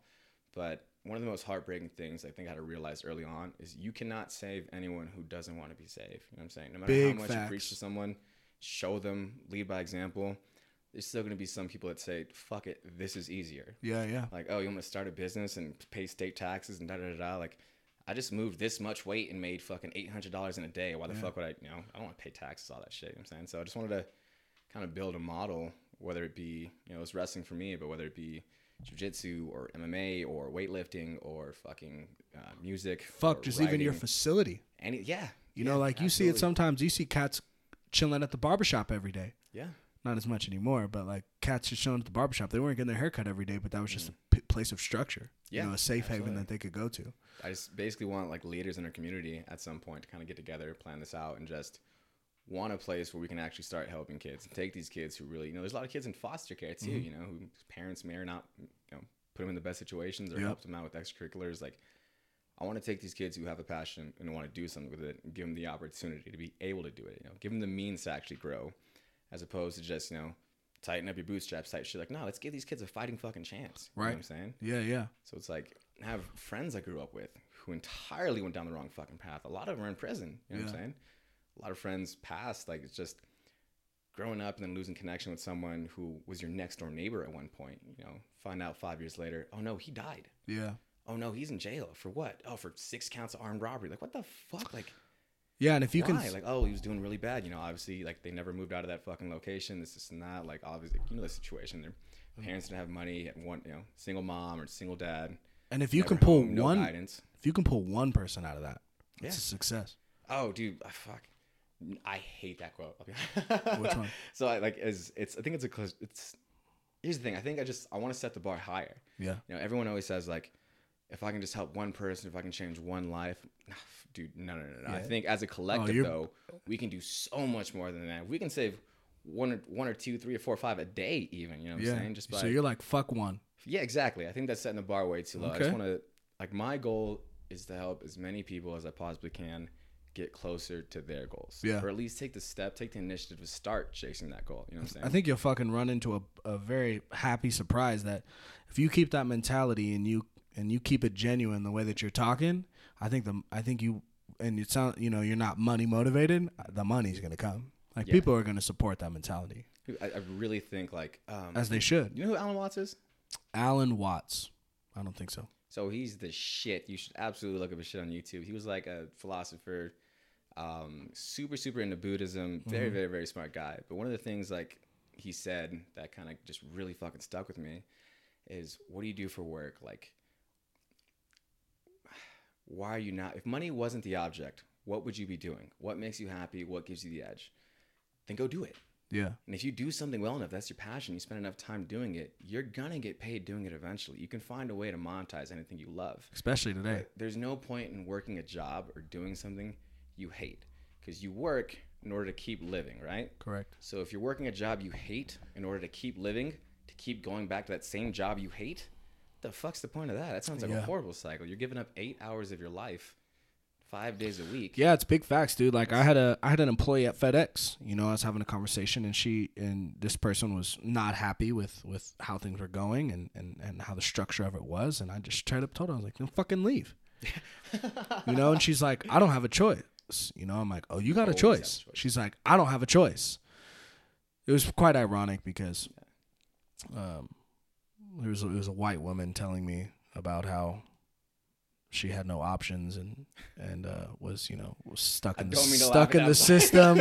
You know, I was literally sitting there. I was being a good boss. I was like, yeah, okay. But I'm like, and she's like, I was like, oh, you got a choice. I was like, if you think that you don't have a choice, then you're stuck in the system that you hate much more than you think. You know what I mean? Like, you've been brainwashed. If you giving up isn't fucking color specific. Right. You know what I'm saying? But the big thing is though that yes, we do have the choice, but I think what's not talked about is if you make the choice, it's not fucking easy. Yeah. You know, like if you do decide to go to what it is that's your passion and, you know, it's not the job, your 9 to 5, but you want to do something else and something that you're passionate about and that you love and that you want to do and try to monetize.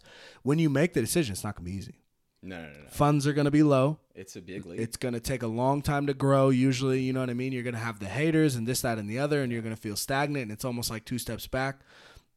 And that's a decision that a lot of people don't want to do. Yeah. You know, and they don't want to be in that type of stress, you know, and that's why that's what kind of sets people apart. Like you got a fucking choice, but that other choice might be really fucking hard. I think it's that false sense of security that, you know, everyone thinks that, not everyone, but like a mass majority of people feel like this 9 to 5 pays my bills. Mm-hmm.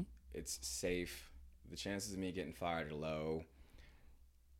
Okay, well, there's some shit going on you might not know about. You know what I'm saying? Like, you can fucking fail at doing anything. Like, like that sense of security, like, nothing is forever. Right. You know what I'm saying? So, this safe, I just don't agree with it. You know what I'm saying? Like, it's been wildly exposed lately, though. Like, money makes the world go round. How many people fucking lost their jobs, you know, immediately? 56 million. Fuck, I didn't even know that. Yeah, 56 million. It could have been a higher number, but I know the last time I checked, it was 56 million people on unemployment when COVID really hit. So, but also, you know what else it exposes? So, on the flip, like, to devil's advocate, the statements that we're making, it showed that, you know, 56 million people go on unemployment, which is, about a quarter of the country, and even more living paycheck to paycheck. Yeah. Oh, you know what I mean? So, you know, I bet you I do agree to some like state. Like FedEx isn't my passion and my goal. I fucking love my job. Like I have a great time doing it, but like I can't just pull out right now. Like, you know, I got a son. No, I got a 9-to-5 too. Yeah. You know, I got a son and we got to pay the bills. So yeah, you know, it is an extremely hard thing to do. And you know, it exposed that a vast majority of the country is middle class, living paycheck to paycheck, and we are stuck in this hamster wheel of 9 to 5, which makes it much harder to chase our goals and aspirations. But to my devil's advocate, fucking sleep less. You know, like people are like, you do a podcast and you do dream trips and you have a kid and you go to work all the time. Like, how do you do this? I'm like, I just fucking sleep less than you. Like, I want to do something. I just sleep less than you, you know? Like I got home at like 3:30 in the morning last night from work. You know what I mean? And I fucking wake up at 7 o'clock so I can spend my 4 or 5 hours with my son, and then I bring him back, and then I got to go back to work or whatever I got to do. You know, you got to do shit. I record and I edit hella late at night, you know, whatever the case may be. Like, just fucking sleep less. Yeah.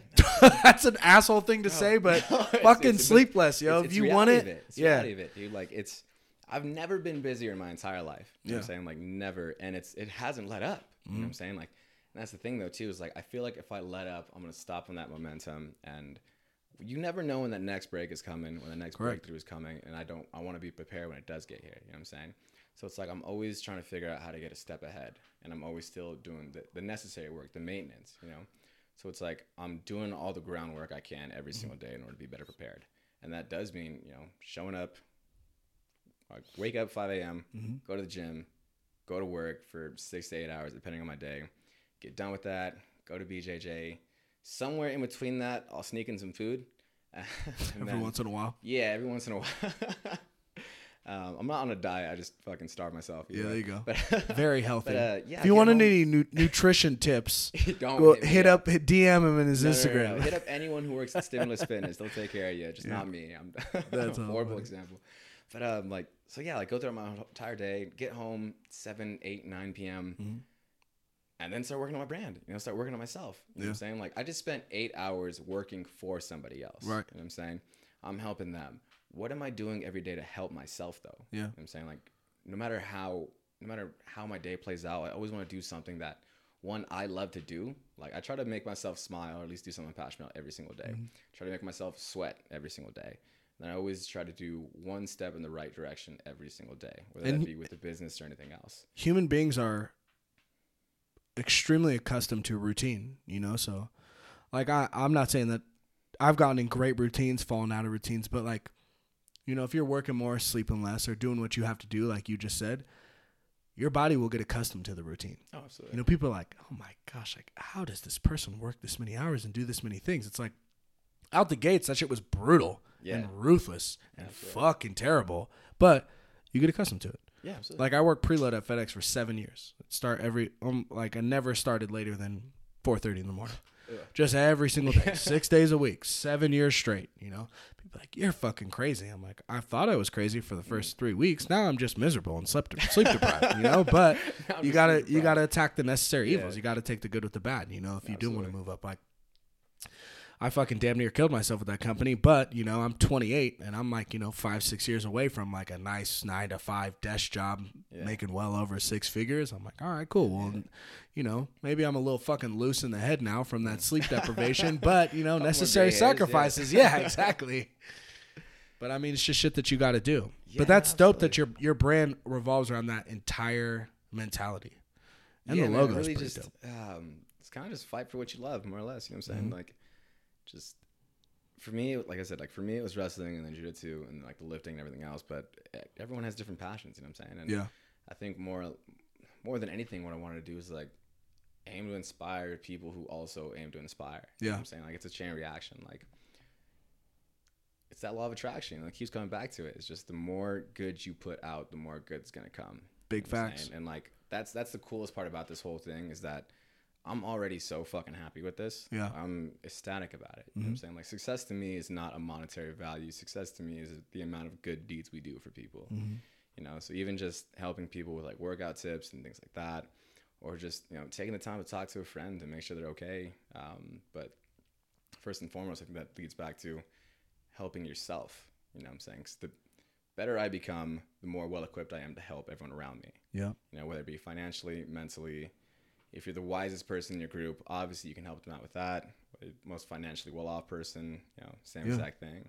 So I think it's just consistently working on yourself is only going to make everyone else's life around you better as well. Right, exactly. You make that group, like we were talking about, that posse, that team. Yeah. You make them better as well. Yeah, absolutely. Adding value to yourself doesn't, you know, it's, where's the harm in that? As long as you're still. So are you going to start compromising your integrity? Are you going to start fighting? I've thought about it a lot. Mm-hmm. I'll be 100% honest. My stand-up is trash. Is it? Trash. Damn, dude. Good thing you're not a bouncer anymore. I would have came up. We would have let it out on the podcast. You would have like mopped up. Because I was gonna. I'm looking at this. What this is 14 weeks ago. You said shout out to the best gym in town. You know what picture I'm talking about? Stimulus.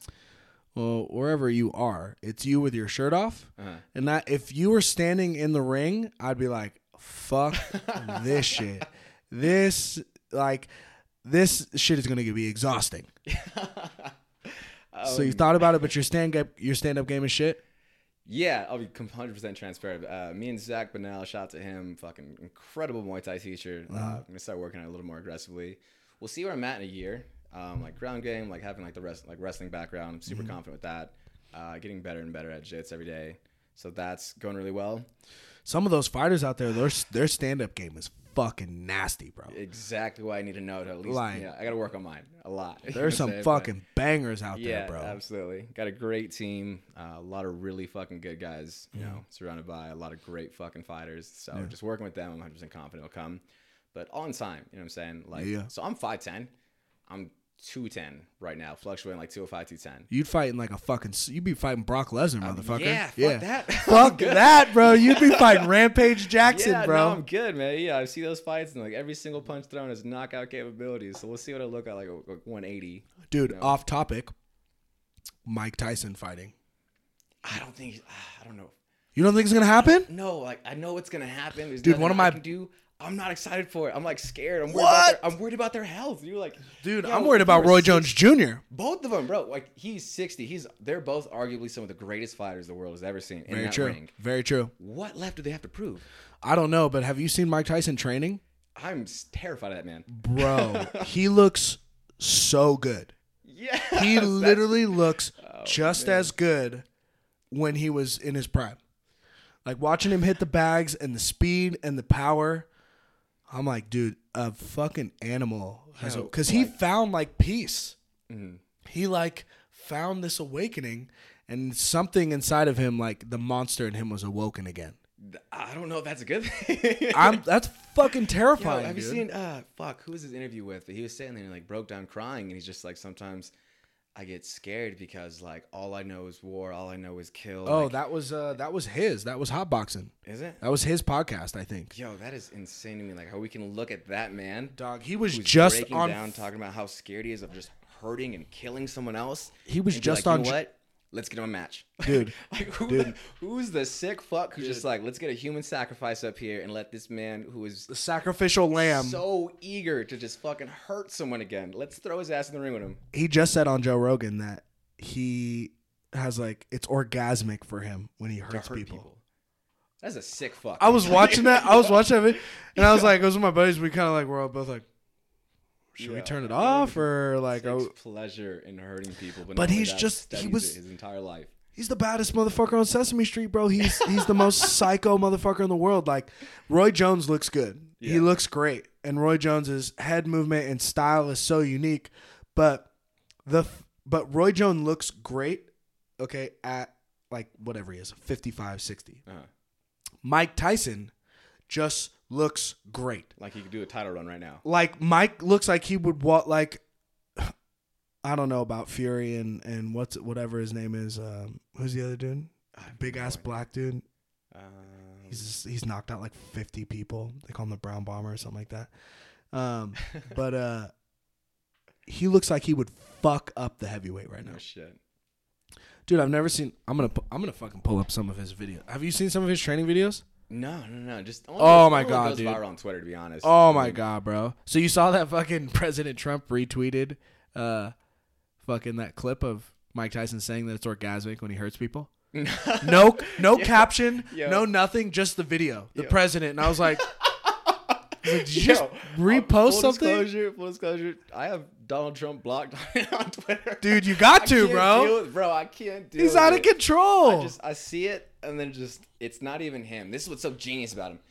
I'll give it to you this. His marketing strategy is fucking like, he, whether you agree or not, you're gonna engage. Because either you 100% agree with him, or you're like, or you want to fuck you. Yeah, find him in a dark alley. My opinion.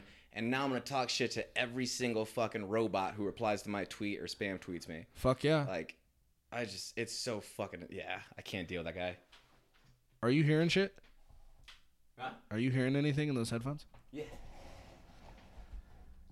Dude, oh my God, bro.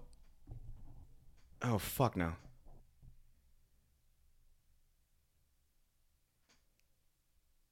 I would never. Dude. Fuck that, bro. Just imagine. Look at him. Boom, boom, boom. Body shot, body shot. Here's the thing. He probably hits so hard, though, like, you're not even going to feel it. You just go to sleep as soon as you get touched. Well, dude, you're going to wake up fucking feeling it, but fuck holding the mitts for that, dude. For real. You got to pay me so much fucking money. He's 60 and his legs look like twice the size of mine. I'm not. Yeah, fuck no. Oh, my sweet Jesus, bro. Like, look how fast he is. He still moves incredibly. He's moving his head. That's literally how he fought when he was in his prime. Dude, I know it's fucked up, and I know you're worried about your health, but I'm going to combat that with, like, I'm so fucking excited. I hope he fucking walks in the ring and kills Roy Jones Jr. I'm a huge Roy Jones Jr. fan, but, like, if Roy Jones Jr. died in that ring, I would be like, that was a fucking great pay-per-view, though. Wasn't Roy Jones Jr. a rapper, too, at some point? Like, he has an album, doesn't he? Yeah. Can't be touched, can't be stopped, can't be moved. Oh, yeah, that was my shit in high school for football. Oh, man. Yeah. But, like, Roy Jones, I mean, he's got fucking, you know, Roy Jones looked good, but, dude, Mike Tyson looks like an absolute fucking psychopath. Yo, there's not a dollar amount you could pay me to step in the ring with him. Like, there's absolutely not. They'd be like, we're going to kill your mother if you don't step in the ring with Mike Tyson. I'd be like, she's had a great run. She's lived a full fucking life, bitch. Like, I can't go in there. Like, I'll die. Straight up, like, big facts. Say bye to her first? Hey, before you do, make sure you Venmo me that $50 that you owe me, though, before I, you know what I mean? Like, he's an absolute psychopath, dude. Yeah, no. And then listening to him talk on, like, Joe Rogan, because before, like, you know, he really found this, like, inner peace. You know, he started smoking weed, and he really came in touch and, like, suppressed his demons and, like, that gladiator inside of him, because he has to be wired at such a primal level, like, the closest to a Neanderthal that we could possibly get. He's just wired a different way. And listening to him talk, he's just like, his confidence is back and he's just fired up. And I'm like, oh my God, this guy's walking the streets. I think that drive is incredible, first and foremost. Like, he's mastered that craft. Yeah. But I think he's spent so much time mastering this one craft that everything else seems just new. You know what I'm saying? Like, yeah, he's just fascinated by everything. Yeah. Well, I think it's just that, like, he hasn't experienced much of life outside of that. I don't know shit. You know what I'm saying? Yeah. I've never fucking met Mike Tyson. I don't know a thing about his life. Well, you're right, though. But he was the most famous person in the world for a long time. It was like him, Michael Jackson, and Michael Jordan. Yeah.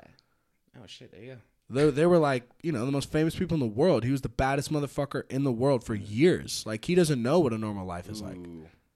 All right. Devil's advocate. Do you think the reason he's doing it is because he has no other ways to pull in that great, like, income again? Oh, no. Like, you know how rappers, like, come out of, or, like, fighters in the UFC, like, come back after, like, 5 years and it's like, that. No, he's got money's running up. Like, he's got Tyson Ranch, he's got hot boxing, he's got supplements, he's very, very, very well off. Very well off. He just wants to hurt somebody. So what he said in Joe Rogan was that his wife convinced him to get on a treadmill. And as soon as that's it. Because, like, it was months ago, he was on Joe Rogan, and he's like, "Do you working out?" And Mike's like, "Nah, I can't work out. Like, I can't. I don't work out. I don't step in the gym. I can't go there because I'm afraid." He's like, "I'm terrified that it's gonna happen." Oh shit! And he fucking goes, and boom. He's like, "My wife told me to get on the treadmill because I was getting fat. It turned into 20 minutes one day, and in 2 weeks I was running on the treadmill for fucking 2 hours." And he's like, and then I started to get back in the gym, and then there's just conversations about fighting, and I was like, fuck it. And I'm like, dude, The last thing that we need, we have a global pandemic, a psycho-ass president, a massive racial divide in the country, and now someone has unshackled one of the most dangerous fucking human beings in the world to just go start fighting people. When you put it like that, that's fucking great. Like, holy fuck, dude. Like, I think it was planned. They're like, yo, we might fuck around and go to war with China in a couple months. Like, let's train this motherfucker up and just drop that fool in Beijing and just be like, do your thing, Mike. Or do you think it's all distraction from the man behind the curtain? I mean, I'm a huge conspiracy theorist. Oh, but same. Fuck. I don't think so. I think Mike Tyson truly like functions on his own accord. I truly do. Like, I think he's such a unique human being and so out there, and like, I don't think you could get Mike Tyson to do something that he didn't want to do. Yeah. If your life depended on it. Like, I truly, just listening to him, I think he moves at his own beat. Like, I think this is truly what he wants to do, and he's about it. Mm. He's like, fuck yeah, I'll get back in that ring. All right. As long as a politician doesn't have stock invested in whatever company gave him that treadmill, I believe you. Yeah. Yeah. His fight. Yeah, dude. His wife, like, politician, like, shot his wife like $5 million, like, thanks for the treadmill. Just give him, it's like Inception. You just got to give him the idea that they're in control, and bang, yeah, done. I don't know how the fuck it is tied Leonardo DiCaprio to Mike Tyson about to kill someone, but here we are. But it's crazy. I mean, I don't know what the numbers are, but I feel like UFC and, you know, fighting has been the most successful sport through this pandemic. Like, everyone thought they were crazy, yeah, but Dana bought that fucking island, and that was the right move. I got mixed feelings about Dana White right now. I mean, I think Dana White's a piece of shit, but he's like Don King. He's the best, if not one of the best promoters in the world, and if you're going to be in that seat, you got to be a piece of shit. Yeah. You know what I mean? Ooh, quick, just off a tangent. What do you think about all these people, like, following the McGregor path, like, talking shit? Like, there's so little humility left in the UFC, where every fighter hops up. I don't like it. And it's no longer like, we're gonna, you know, I worked hard, he's worked hard, the better man's gonna win. It's like, yo, fuck him. Yeah. Fuck the gym he goes to. I don't like that. Fuck his dog. Fuck his cat. I don't like the way he draws his eyebrows on. I don't like it. This bitch. Like, I think it's fucking horrible. Because you can see when people aren't pure. Yeah. Like, I grew up with some real niggas when I was growing up, and like, if you can. You got a silver tongue and you can talk that shit. You know you can talk that shit. Ooh, but there's some people who put a front on. Yeah. And it's like, ah, oh, man. But I enjoy watching the modest, like, genuine human beings. Like, who's the black dude who's, fuck, he's got like some African name, but he's like, he's undefeated, and he's a fucking psychopath. Hold on. I forget what his name is. His striking technique is. Does he have a fight coming up? I don't know. I don't follow it. What's his name? Usman? Is that what you're talking about? Usman? No, not that guy. But I do know that guy. He's thinner than him.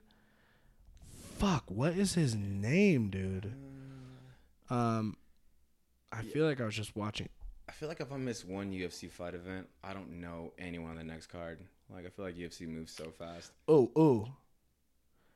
Israel Adesanya. Do you know who I'm talking about? I gotta see what it looks like. Yeah, let me show you.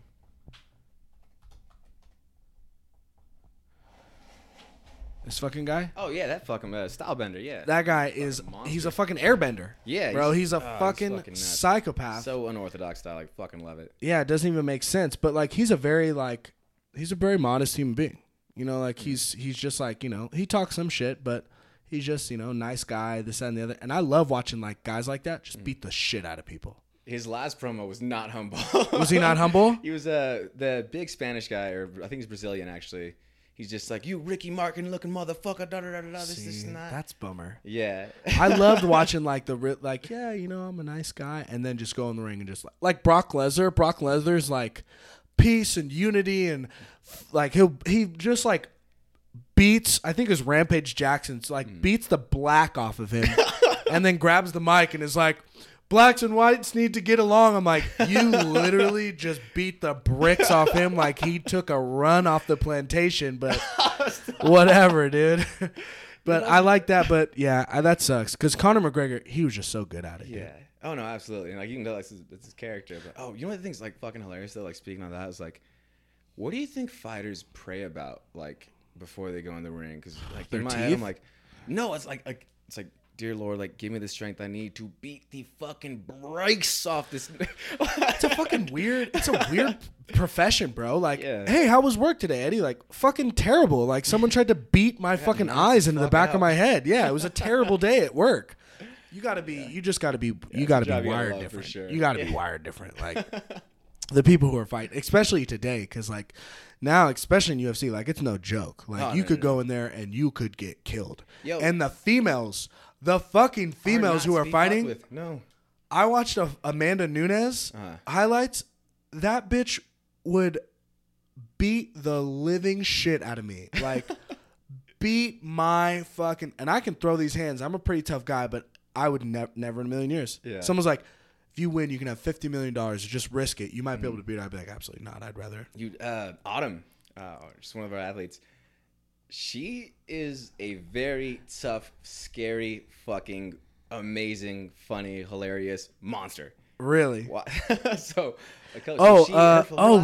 dude, I watched some of her shit. Her last fight got canceled. I think like the opposite corner had corona or something like that during the test, but I was watching her like maybe 3 weeks before her fight, right? Uh-huh. She's sparring with our coach, Zach. Her Cloudy got canceled, right? I don't know. She was going to fight that black chick, right? Yeah. Okay. But I was watching her spar with my coach, and they weren't going easy on each other. You know, they're getting like good looks going back and forth. And she sweeps him and it's like, oh shit, okay, there we go. He gets up and he's like, all right, you know, we're here to work. Now, Zach is one of the scariest motherfuckers I've ever met in my entire life. Yeah. Love to die. Scary as shit. Yeah. So watching her, like, it was like watching the Clash of the Titans, just seeing them go back and forth. Like, They were working.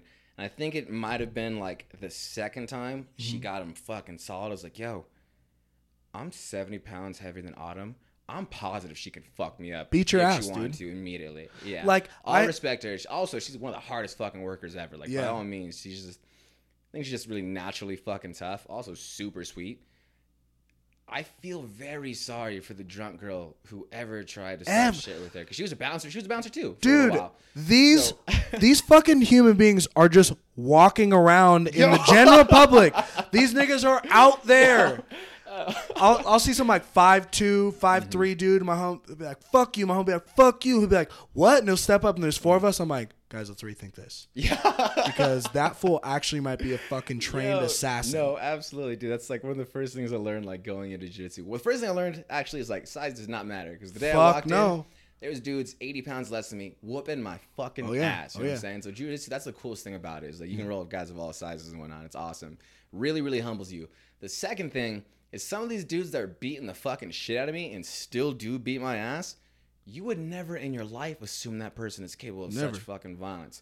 Like you should have to wear like... Not only is he going to kick your ass, but he's going to do it with a smile on his face and with ease. He's not going to sweat. Yeah. He's not even going to sweat. Like, dude, like you should have to wear like a sticker or something. Like you should have some tag on you. Yeah. Like the Sims game with the diamond over somebody's head. You should have that. Like if you're a trained mixed martial arts person and you go out into a bar, you should have something that's hovering over your head that says like, I could possibly kill you.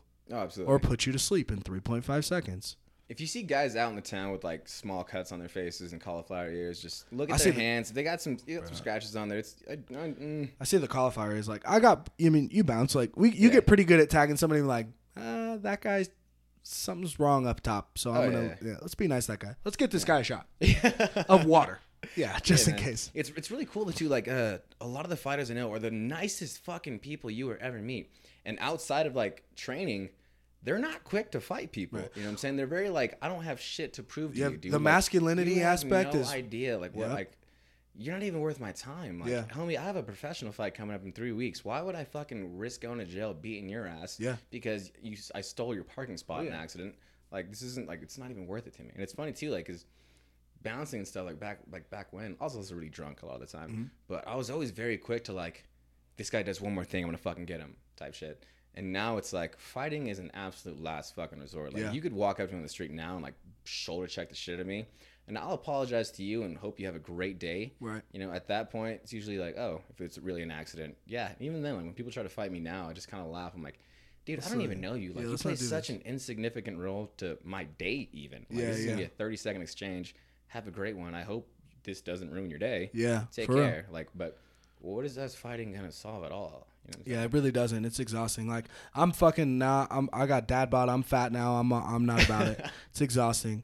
And like, it's funny. Like, I'm like the reverse, but muscle. Like, I'll go out with the homies when I'm back at home in California, and like, especially my brother Teo. If I'm with him, he's fucking down to fight. He's fucking always down to fight. Because if I'm there, worst friends ever though. Right. Yeah, he's the fucking worst, the best. We have the best time ever in the world. But like, we'll have a meeting at the beginning of the night. Like, okay, no fucking fighting, right?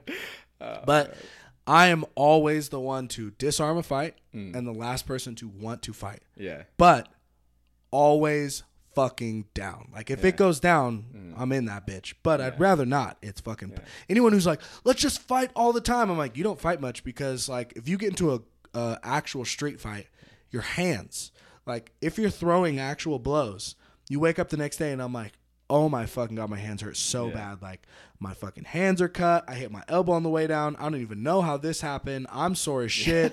Like, now I'm getting caught with an assault and battery. Like, nothing was worth it. No, nothing. Absolutely not, dude. For some drunk altercation, some people you're never going to see. For real, dude. Like, I was minding my business, listening to Toxic by Britney Spears on the dance floor, and you got to come up all up in my shit. Like, God damn it, bro. Like, and then when you fight, none of us are getting bitches tonight. Unfortunately, like, none of us are winning. Bar entirely. Yeah, we got to leave.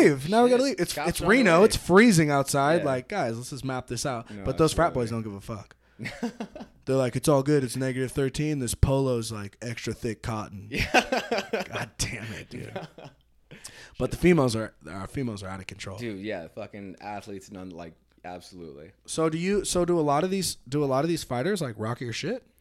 So we have, let's see, 1, 2, 3, 4, 5. I believe 5 fighters we currently sponsor. So that's dope. The ring gear. So like what does it entail when you sponsor a fighter? What does that mean? Like, you just hook them up with free gear? So I'll give them basically all of their ring stuff. Like, if they're going to wear it to their actual fight, then by all means, yeah, we'll take care of that. We'll make sure they have something nice and fresh to wear. Mm-hmm. Names, customized, all that good stuff. And after that, we give them a pretty big discount on that, like everything. Anything you want. You know nice. And I'm friends with all of them, you know what I'm saying? So it's all people, like I said, like, we just, that law of attraction, we all became close friends one way or another. And the main thing we all have in common is that all of us are chasing the dream, you know what I'm saying? Right. So if I can help them, they can help me. It's just a mutually beneficial relationship, you know what I'm saying? Give them a lot of workout gear, help them out, like, financially if I can, things like that. So it's just a good relationship to have with people with similar mindsets working forward. But for the most part, yeah, it's just pretty big, like, gear and everything else. Just hell yeah, that's dope. And are you like, I know you're chasing the people with just the mentality, but now that you've kind of inserted yourself into a population, are you kind of running with that and like, you know, I know you have bigger and broader people that you want to touch, but like, have you kind of invested more time in this population of people and jujitsu and fighting and things like that since you're in it now? Just because I'm spending so much time doing it, that's the audience I'm reaching the fastest. Between that and like, obviously, like bodybuilders and things like that, I think just because I spend so much time doing it, those are the people who take the time to actually look into it. But there's people who are like musicians and things like that, reaching a lot of those guys as well. Yeah, I always see Troy rocking your shit. Yeah, shout out to Troy. I love Troy. Yeah. Big, been, you know, supporter since day one. So yeah, that's what's up. Great relationship, dude. I had him on the podcast, and have you listened to his episode? Yeah. At the end of the episode, like, was probably one of the coolest things that I've ever heard in my life. Like, there is a lot of pressure, no matter what color you are, but being colored in the country, and like, everyone wants to relate to the culture of their skin tone. Yeah. And I thought it was so fucking dope and hella brave that he has, at the last like 20 minutes of the episode, he talks about how, you know, a lot of the things that are going on today, he can relate to both sides because he was raised by his mom, who's white. Yeah. And a lot of his upbringing, like culturally, he relates to and identifies as a white person, being half, like, I'm half white and half black, but no one would ever tag me as white. Uh-huh. But he was confident enough to say like, yeah, I identify as white as well as I identify as black. Man, so, and I have never heard that from a black man, and I thought that was dope as fuck that he did that.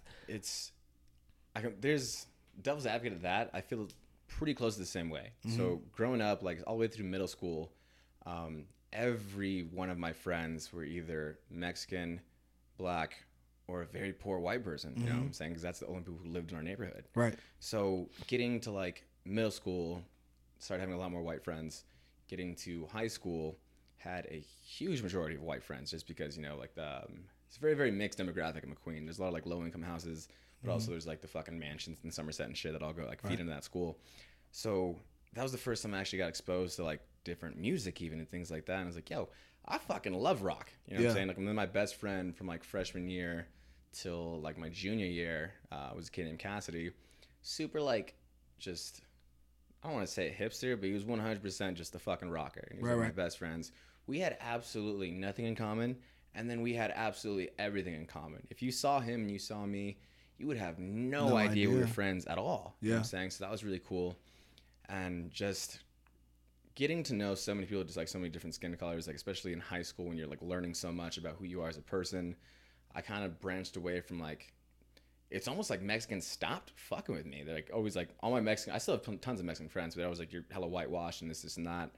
And then the opposite side of that is that I've had white people, like even not my current job, but like places I've been employed, they feel comfortable enough to say like racist shit in front of me. It's wild. And I'm just like, yo, I know we relate on a lot of things and I'm Mexican, but I'm Mexican and that's fucking offensive. Yeah. Like, but here's the irony in that. Just like, because you know me, you're like, oh, not you, but the rest of them. Like, no, you haven't met the rest of them. Yeah. If you met the rest of them, or at least some of them, maybe you feel the same way about them, and that view would fucking, you know, dissipate. And Troy talked about that, how he's like, there's a lot of people who will say racist things. They're not racists, but they say racist things and act in a racist way due to pure ignorance. I think that's all it is. Like, oh,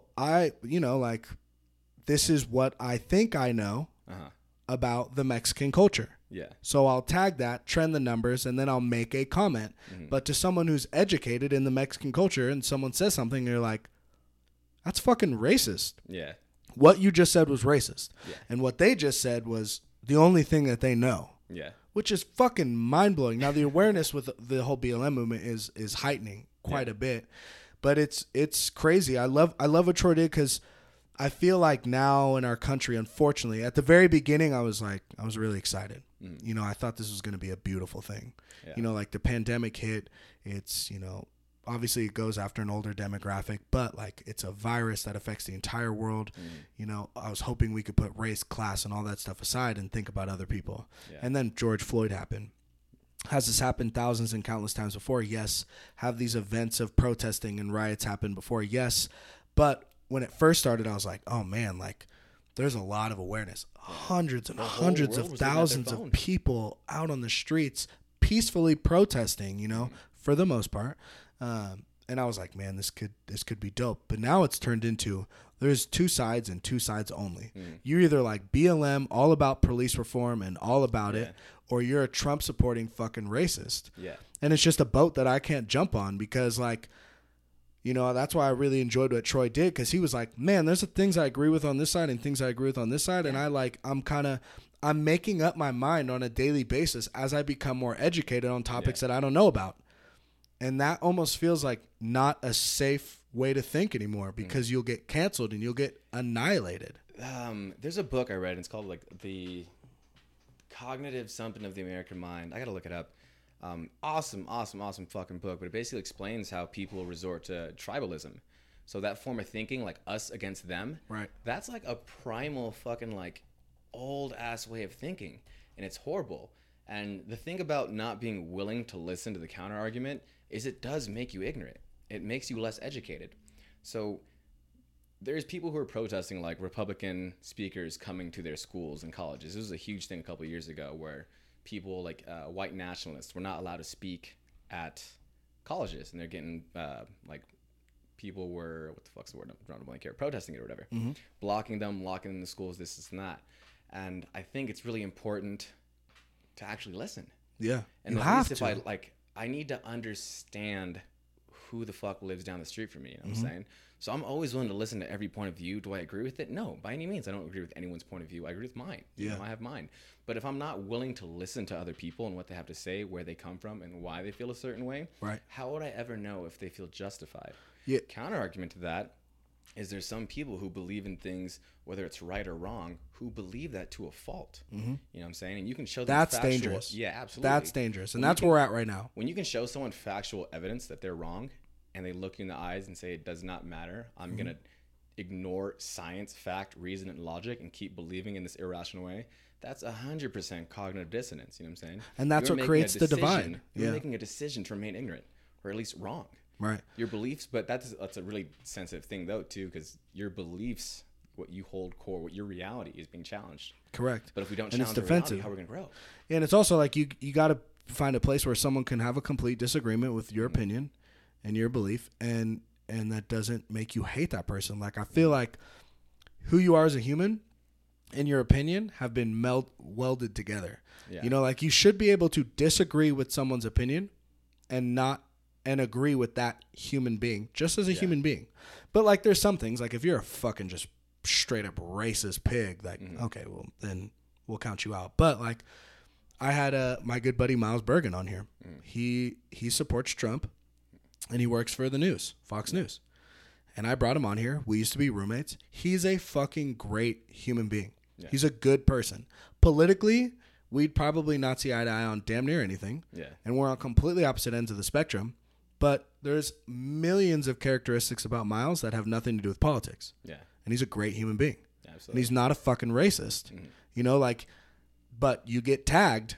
Now it's like two teams. Exactly. It's dangerous. Like, I feel like they're just kind of bunching everyone in these two groups, and it's just everyone keeps saying, like, the end result, it continues to be a civil war or whatever, and shit, that may or may not be true. But I feel 2 years ago, that would have been a crazy thing to say, but yeah, right now, oh, dude, our nation's never been more divided. Right. Like, our last election, it was never this fucking bad. Even Trump's first election when he was up, it was never this fucking bad. I think the last time the country was this divided was when there was laws in place. Yeah, to keep it divided. You know what I mean? Like, absolutely. There were, you know, like, there were laws to keep it as divided as it is now. Yeah. That's fucking crazy. Here's like the, because I'm right in the middle. Like, you know, there's a lot of leftist things I agree with. Mm-hmm. And there's a lot of capitalist, like, right-wing things I agree with. Should everyone be able to work hard, own their own business, and like, da-da-da-da, like, yeah, the American way, you know, work hard, you'll get where you want to go. You don't need handouts from anyone. Awesome. Yes. But I also don't think kids should be fucking starving. Correct. You know what I'm saying? So I think, like, yeah, helping out people when we can, why not? Mm-hmm. It's so much like this survival of the fittest. Okay, cool. If we're going to, like, just level the playing field, survival of the fittest works. It's, you know, your own hard work gets you where Darwin in there, yeah. But when there's no fucking level playing field and people have unfair advantages, like, we'd be ignorant to say that people in impoverished communities don't have the same access to quality education as we do. You know what I'm saying? Yeah. Like, so I was very, very fortunate. Like, had I wanted to, I could have easily gone to college. But, you know, having kids, I just decided I need income. You know what I'm saying? So that was my situation.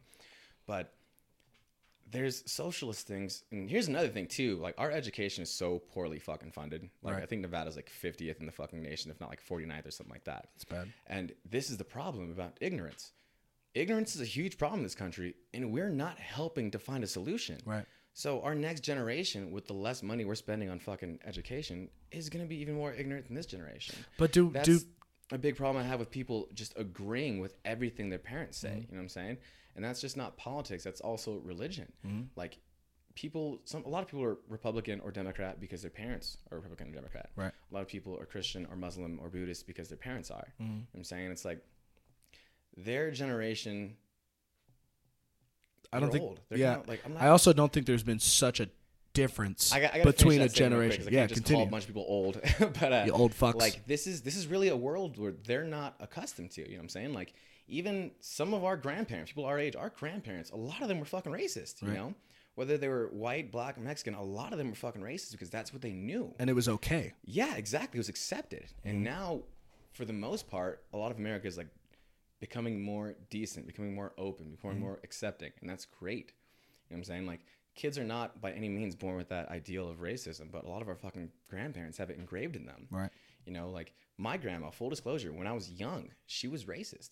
And it wasn't until Oliver and Damon became my best friends, two black kids lived down the street. Yeah. Still my, like, closest friends to this day. grew up with us together. And she made racist comments when we were younger. By the time high school hit, and at this point we're friends for over 10 years, they went away. She was asking about them. She was happy to see them. They were at every fucking birthday party, every get-together, like my kids' birthday parties, all that stuff. So seeing my grandma change from being, I don't want them here, to where are they? Why are they late? Like, the food's getting cold. Make sure your friends eat. Your friends want seconds. How have you been? Like, that was fucking awe-inspiring. You know what I'm saying?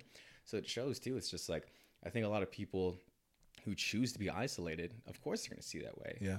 But you'll never be as educated without being exposed to that. I agree. I think the two previous generations before us, they're, you've got, all the way back into, I would say even all the way back into slavery. You go back 300 or 400 years, there was a lot of changes, but, you got hundreds of years of things being instilled that were okay, that were okay. And then now we're at a point the pinnacle of our culture where we do not that we don't accept those previous generations as human beings, but the things that they stood for and the things that they did should be questioned, are no longer acceptable in the society that we live in. And there's this huge, massive backlash because we're trying to weed out these, generational things. Now, are the things that happen in this country when it comes to systematic oppression and things like that, are they okay? No. But kind of going back on what I was saying, that there's only two teams, no one. There's probably brilliant, smart, and powerful minds who would come out and say, yes, these things are bad, and we are continuing to try to improve them. But, 3 generations ago, if a black person, black people are either being owned, considered 3/5, or would get hosed down by a fire hose if they sat down at a bar table next to a white person. So, the leaps and bounds that this country has made is undeniable. Now, are the things that are happening okay? Absolutely, absolutely not. And should they be accepted? No. But you can't even come out and say, yes, these things are wrong. But to categorize all white people that they're bad and all white people are capitalizing on white privilege and things like that is too general. You know what I mean? Because of the leaps and bounds and the doors that have been opened and things like that, and the progress. That I'm just using African Americans as an example, but the progress that black people have made in the last 100 years. I had this argument actually because there was a bunch of Hispanic people I saw who were making comments, derogatory comments. And I was sitting there and I was just like, do you not understand that black people have been at the forefront of this fight? They've been at the front lines of this fight for equality, and we have only ever benefited from it. You know what I'm saying? They don't teach about all the riots, all Black Wall Street, all that stuff that happened. I mean, the Zoot Suit riots, things like that, where we were also targeted. You know what I'm saying? We've benefited from this fight, right. Which is even more important. Why we all should be helping each other and getting along. So how can we sit here and blame any race for our problems when we choose to isolate ourselves? And I think that's a slippery slope as well. And I'm going to use BET as example, and same with the strictly Hispanic or strictly. It's reverse racism. I feel sometimes because. I 100% think we all should be empowered as individuals and respect our cultures and our ancestry and all that stuff. But when we choose to continue to isolate ourselves, as opposed to hip hop saying oh, if you're not black, you can't do this. You're not part of, you don't understand the culture. No, there's people who grew up as our next door neighbors who know the exact same struggles, the culture, the history of hip hop, how it came from. Same thing with Hispanics. Everyone's well-ingrained. Right. But choosing to continue to separate us, I think, does nothing for us moving forward. And sometimes it's looked at as elevating when it's really isolation. BET is a great example. Shit. You just use, BET is a great example. I love BET. I watch it all the time. I watch it all the time. Yeah, love it. But on the flip, right, you make BET, you put blacks on a pedestal, a privilege that a white person cannot have, right? You can't have white entertainment television. Exactly. It'd be a fucking uproar. It's a slippery slope. I mean, so do I love that there's BET? Yes. It empowers and it gives tons of opportunity. Yes. I'm not saying that BET is bad in any way, shape, or form, but I'm just taking a step back and bird's eye view. It's that's really strange that black people are being oppressed. And a big thing of it is that people of other races, primarily white, have all these privileges and can do things that you cannot. And you're trying to fight to eliminate that, but you'll also isolating yourself from them. But you'll do the same thing. Yeah. Now I get to have my own.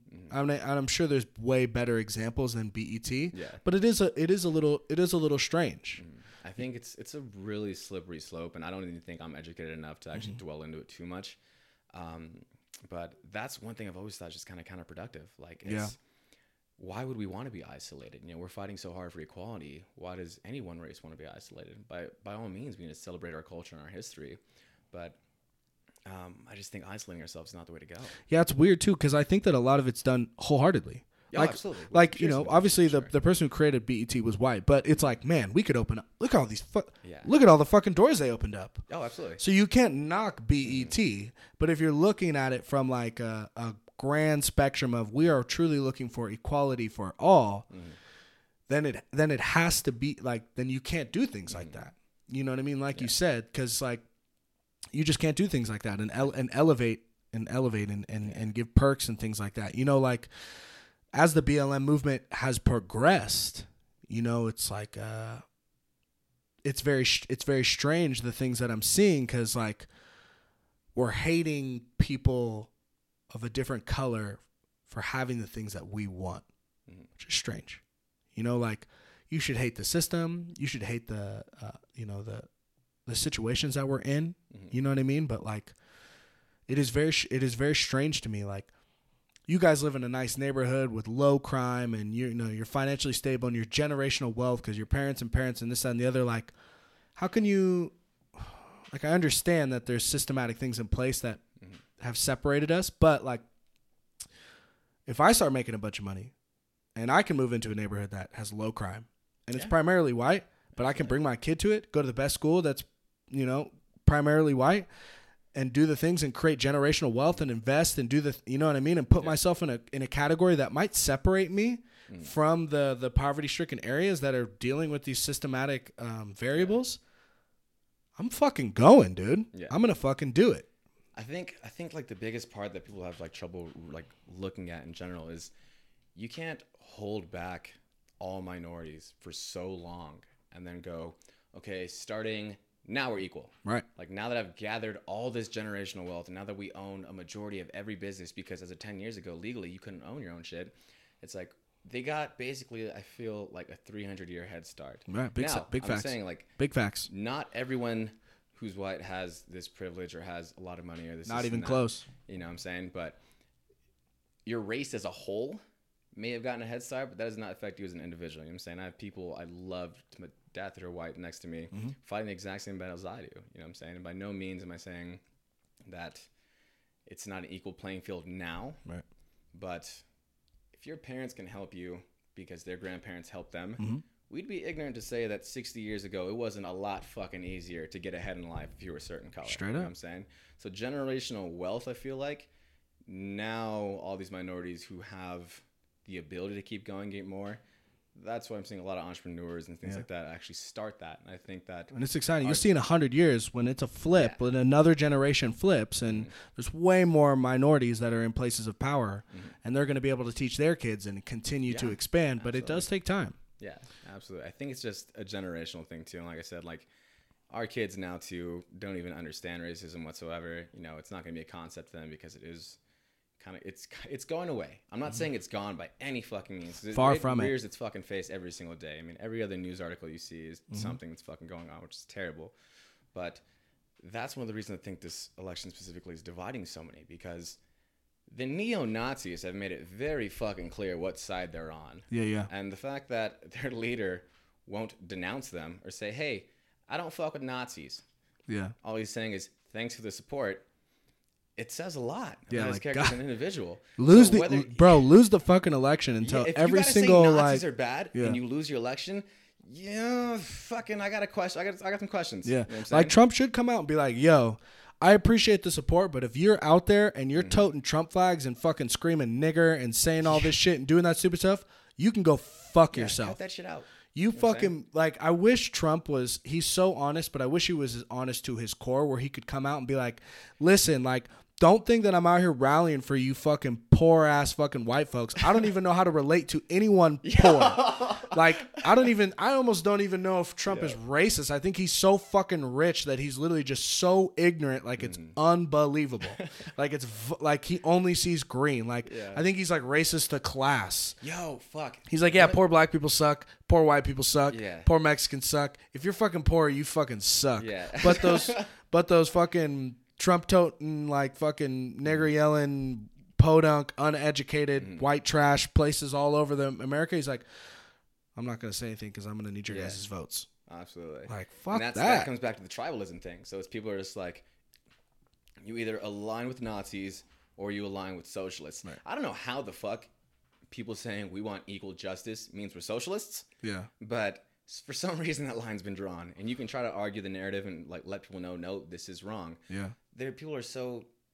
It holds a core value for some reason. Yeah. I don't think being a Republican or Democrat should be such a core value. Being a decent human fucking being should be, empathy, number one. Sympathy should be your core values, not I'm red, I'm blue. Big facts. Know what I'm saying? Like, it's so divisive, and most people aren't educated enough on what the fuck their political party stands for, yet they're casting votes. Well, many people, both Democrat and Republican, who can't name a single fucking policy. They're voting. Getting all their fucking facts and shit from fucking Instagram and shit. Public service announcement, by the way. I think Trump's a fucking racist piece of shit. But I was just on a rant there. But yeah, dude, I couldn't agree. I couldn't agree with you more. You know what's hilarious to me too? There's fucking 300 million people in this country. Yeah. And those are the two? Dude, what? Oh, my God. Like, we ain't got nobody on the bench. Like, we ain't got a Garoppolo that's just waiting for his chance. What the fuck, dude? I keep seeing more and more, like, memes and shit on Instagram. Like, here's the thing. Like, I make fun of everything. Yeah. Clear across the board. And it's because I take a lot of my life really fucking seriously. Mm-hmm. But humor fucking saves me, man. Oh, you got to. I'm either going to be sad about it or I'm going to laugh about it. One of the fucking two. I always find the silver lining where I can fucking laugh about something. So, like, seeing these, like, what's the word? Campaign signs. Yep. That are, like, any logical person or any adult, please, like, shit like that. Anybody. It's fucking hilarious. Like, they should do it like the Philadelphia Eagles did in, like, I think it was, like, the early 90s or something. Like, just open tryouts. Somebody... Because, like, we're in a really bad spot, but it really is fucking hilarious that we're going to look back and be like, how on God's green earth were these guys the two captains? That's what I'm fucking saying. Like, how the fuck is Dwayne The Rock Johnson not in the running? Like, but Biden is? Yeah. What the fuck? I'd have to see his political. He's like, I was in the pool and the kids were playing with the hair on my legs, and I love kids, and they were sitting on my lap, and I love when kids sit on my lap, and I'm sitting there like, someone get them off the stage. Yeah, get them off the stage right now. 90% of the time that Trump's talking, I'm like, oh my God, where's the someone like in the back that's like, oh my God, stop the interview. That's what I'm saying. Keep reading from the thing. Keep reading from the thing. Dude, it's. Oh fuck. Oh my God. That's the one thing I can like. I work in a place where I have a lot of super fucking right wing people in there, right? So anytime anything fucking happens, I hear about it at work. Oh, yeah. So it's always like poking at each other for fun, but it's gotten so boring to the point where like he says stupid shit every single fucking day. Dude. It's bad. So it's not even fun to pick on anymore. But here's the weird thing to me. I'm worried about his health. I'm worried about Biden's health. Dude, both of them. And the other thing I don't like is how negative all these campaign ads are. It's always just like, this guy's a piece of shit. Here's his fucking dirty laundry. Mm-hmm. This guy's a piece of shit. His. I'm like, that tells me nothing about you.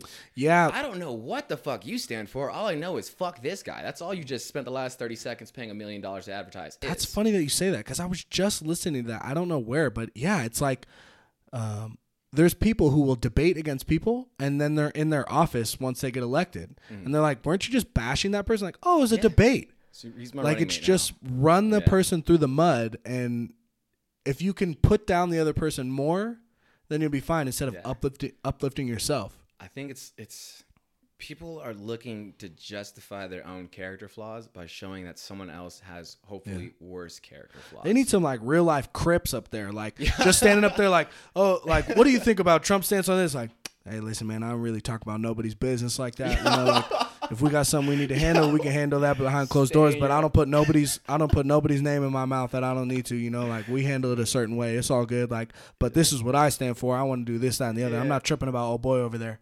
Yeah. And like, I feel like that would get like a standing ovation, as it should. Just stay in your own lane. We need some fucking real Crips out here, bro. Big facts. And it's like, the funniest part too is just like some of the things they're saying are just complete fucking blanket statements. Like, first of all, make America great again.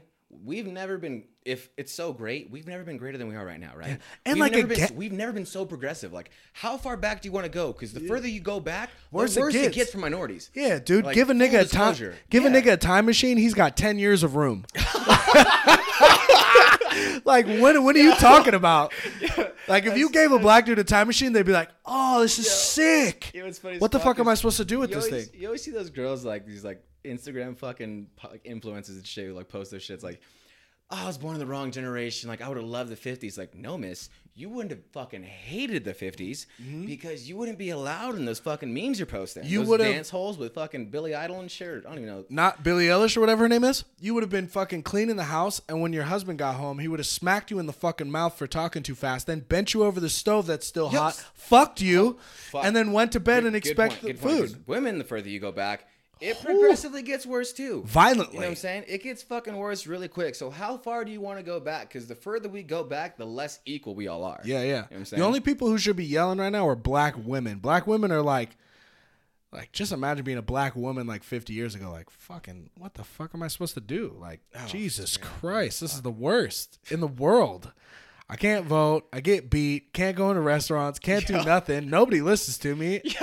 And it's like totally cool for my husband to like beat me, objectify me. Like, yeah. But dude, let's make it great again. That's what I don't get about like the women Trump supporters who are like fucking advocates. Dude. It's like, he's pretty anti just about anything that benefits you. Pretty much the worst fucking dude. Yeah, the biggest womanizer in the world. But yeah, no. Like, I'm going to run basically a dog show for girls from different countries and shit. You know what I'm saying? Like, we're going to hand out some fucking ribbons. But I'm not racist. No, you're making money off a bunch of fucking people. Don't worry. I'm not racist. Though, it's a business thing for you. It's nothing else. Best video you're ever going to see.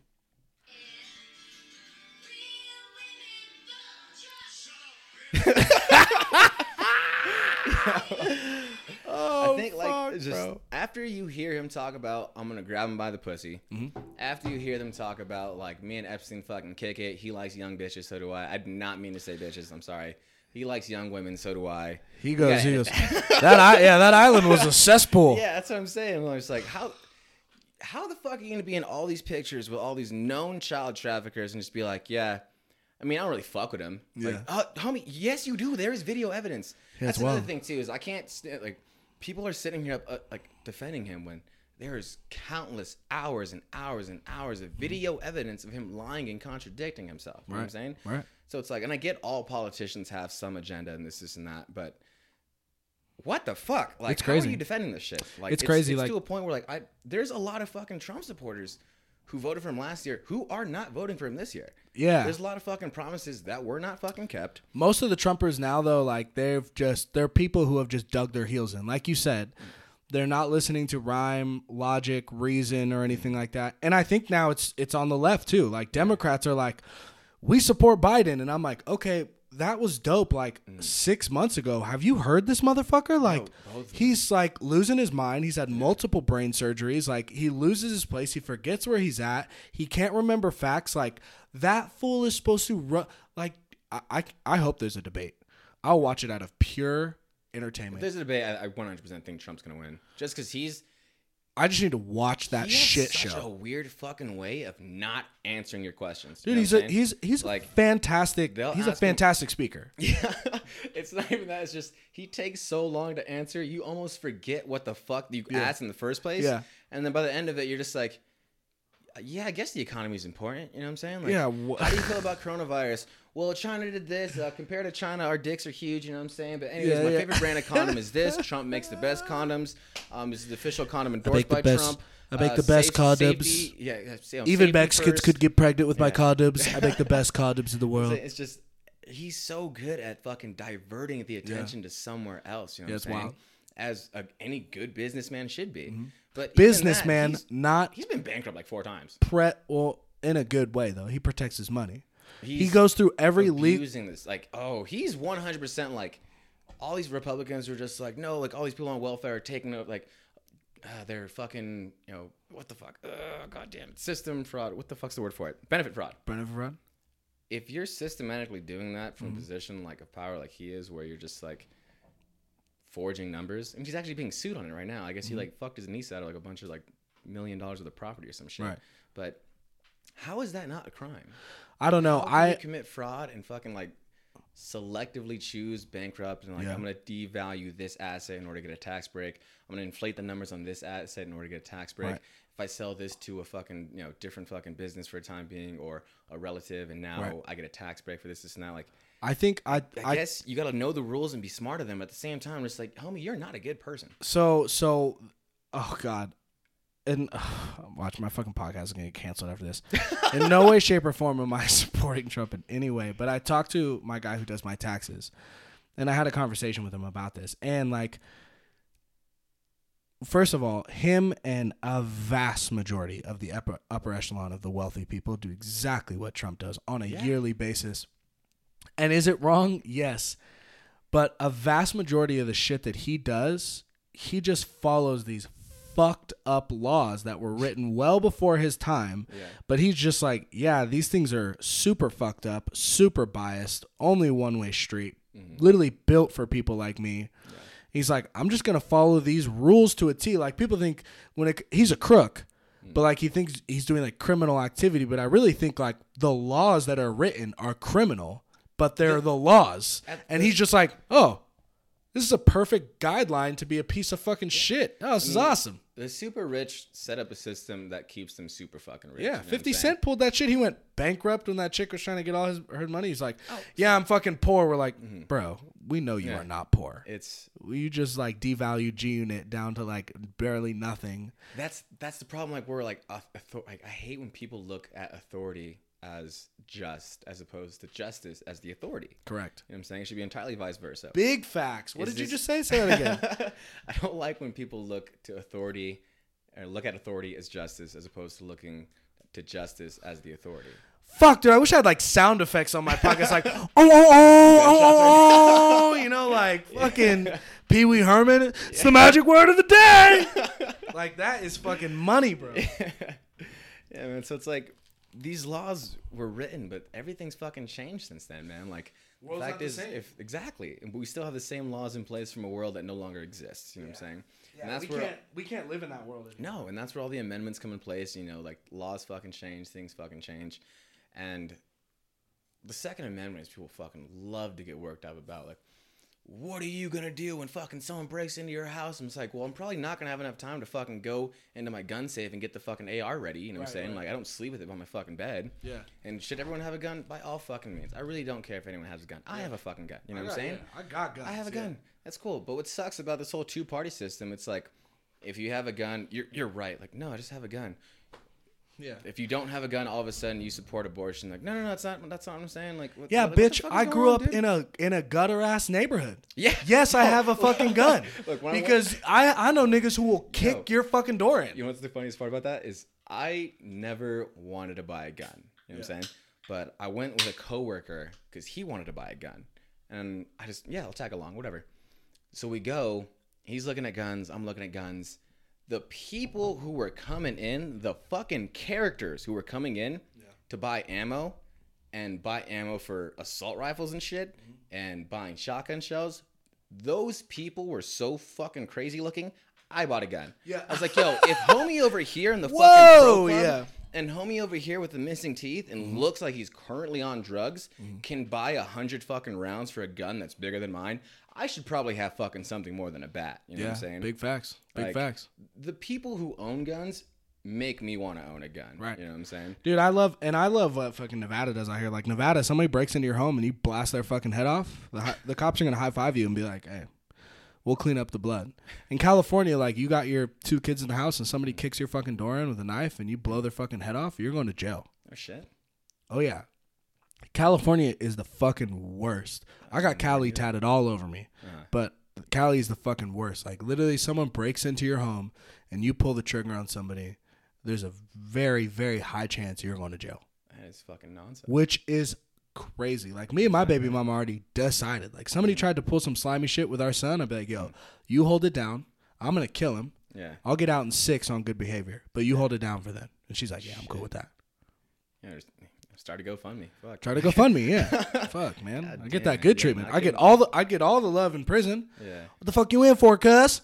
I'd be like, I fucking killed the motherfucker who tried to rape my son. They'd be like, all right, mad respect. I'm like, yeah, I'm not trying to go black, white. I'm just trying to chill for 6 years and get back to my family. They're like, all right, Crip. All right, Crip. Yeah, man. Nevada's pretty fucking dope, dude. I absolutely love living here. It's great fucking. Been here. When did you move back from Cali? So I moved here in 2004.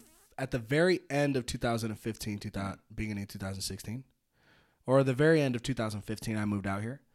And then I moved back to California in 2018 and then came back a year and a half later. So I got here December 9th of 2019. Okay. So I've almost been here a year now. Okay. So you obviously like it. You're selling down here. Yeah, I love it. My son's here. It's fucking cheap. Yeah. The taxes in California are fucking crazy. Like, I was making over $100,000 on paper, and about 42% of my check was getting taken out. Oh, fuck that. The cost of living was through the fucking roof. So what I pay here, this is 3 bedrooms, 1,500 square feet, apartment, amenities, the whole nine. I was living in a 2-bedroom granny unit, paying $400 more. Fuck. Yeah, bad. And I think the granny unit was like 1,000 square feet. I've had customers like come from California, like they sell their 1-bedroom condo in San Francisco, right? Yeah. No parking, no nothing. Easy mill. Yeah. A mill and a half sometimes. Yeah, they come here, they buy a 500,000 fucking square foot house in Somerset, if not Montreux. Oh, yeah. Huge fucking house. It's like $400,000, $500,000. Easy. I fucking Dude, I lived in Somerset for almost 2 years. $400,000 still in their account. They bought 2 new cars. They remodeled the whole fucking house. Mm-hmm. And now they're going to retire 5 years early just from moving out of California. Fucking 3.5 hours to the east. Ugh. It's wild. California's tough to beat. Like, Sonoma County is where I was at. Fucking weather's amazing. The beer is cold. The food is amazing. It's wine country. The fucking white women are so bad. It's out of control. The fucking Mexican culture is so rich in California. You know, it's a great blend. Like, there's always something to do. The landscape is amazing. You can drive anywhere. You can go to the beach. You can go to the mountains. You can go this. You can go skiing. Yada yada yada. But it's fucking hard to live there. Yeah, it is very, very, very hard to live there. And I just don't think it's worth the output financially and time wise. You know, like if I was making $250,000, I'm going back to Cali. I'll go back. You know, because I live a pretty frugal life. I don't need much, but like. I'm not like I was making over $100,000 in California and I was broke as fuck. Like what the fuck is happening? You know what's funny about that is like the more and more like I'm getting older, like the less time I'm spending at home. You know what I'm saying? Oh, big facts. Now like my dream growing up always just like I want this big ass fucking house, I want this, I want that. And now tiny homes have never looked better. Yeah. You know what I'm saying? I'm just for like, real. $30,000 and I'm done paying forever. Just fucking pay rent on the fucking lot or buy the land, live on that. You know what I'm saying? Like, that has never looked better because I don't need anything material. Just some dope shit inside. Yeah. Dude, those things are fucking nice. The materialistic thing that I need, though, I need a fucking 2014 Cadillac CTS-V. That's like, that's my bitch right there. Nice. And then right after that, a 67 Shelby Mustang. You seen Gone in 60 Seconds? You ever seen that movie? That last Mustang that he'd be cruising around. There's a giveaway on Instagram. They're doing that right now. Of a 67 Shelby? Yeah. It's like a replica of the one they had in the movie. I'm literally about to call my father. I'll tag you in it. Because he will fucking lose his goddamn mind. Yeah, they're doing a giveaway. You gotta like buy something from this company and then you're entered to win. Jesus. So yeah, definitely fucking hit that. Dude, I fucking hate to do this, bro. But I literally told you at the beginning what was gonna happen, and we're fucking 2.5 hours in, bro. No shit. I'm dead serious, bro. I can't tell you how much I appreciate, one, you reaching out, you know what I mean, and wanting to come on the podcast. And I think what you're doing, especially right now, is monumental. Like, the motive you have behind what you're trying to do and the why. You know, what you're doing is cool, but the why you're doing it is more important. And your end goal of you know, opening up a facility and reaching these kids and teaching them how to find outlets and push through adversity and build from it like you did through your own experiences is fucking dope, dude. So first thing, I want to make sure that everything that you got going on, I want you to plug it. Like I want everyone to know before you leave right now, like what you got going shamelessly, on. Absolutely. Yeah, and but I truly do appreciate you coming on, dude. And the fact that we could just rap for fucking 2.5 hours like it was nothing, like man, you got to come back on. Absolutely, mandatory. Absolutely, love to. Bring Troy in here. I'll talk shit to him nonstop. I'm getting another mic so we can do this. 2 hours of me just roasting Troy. That shit that's partially true. I'm fucking down. So you got multiple things going on before we sign off. You got okay. Yeah. Hit him with everything you got going on right now. Gotcha. And where to find you and all that stuff. All right. So Twitter at TTVRD2019. Stay up to date on all of our next drops, things like that, videos, content. Instagram, you can find our link to our website in our bio. All of our athletes will be on there. This is the long part. Okay. Get it. All of our athletes, Carl Fredericks, Autumn Norton, Joey Lorisello, Wolfgang Danger, Oliver Saw Gutierrez, Los, Cam, Joey. I already said Joey. Brady. Is that 10? That's 10. Zach Manel. Oh, Pablo Gomez. All of them great people. Awesome fucking fighters. Shout out to the gang, bro. Yes, just dropped a baker's dozen on you right there. Fucking deep right now, man. It's fucking great. Damn. Shout out to absolutely everyone who's ever supported. If you've ever bought a single piece of merch, thank you. Love you guys. It could not be possible without you guys. TTVRD.com. Latest drops on there. Follow us on Instagram. Dope shit coming. Enough said, man. Thank you, everybody. Chase your dreams. Thank you, everybody. We'll talk to you soon.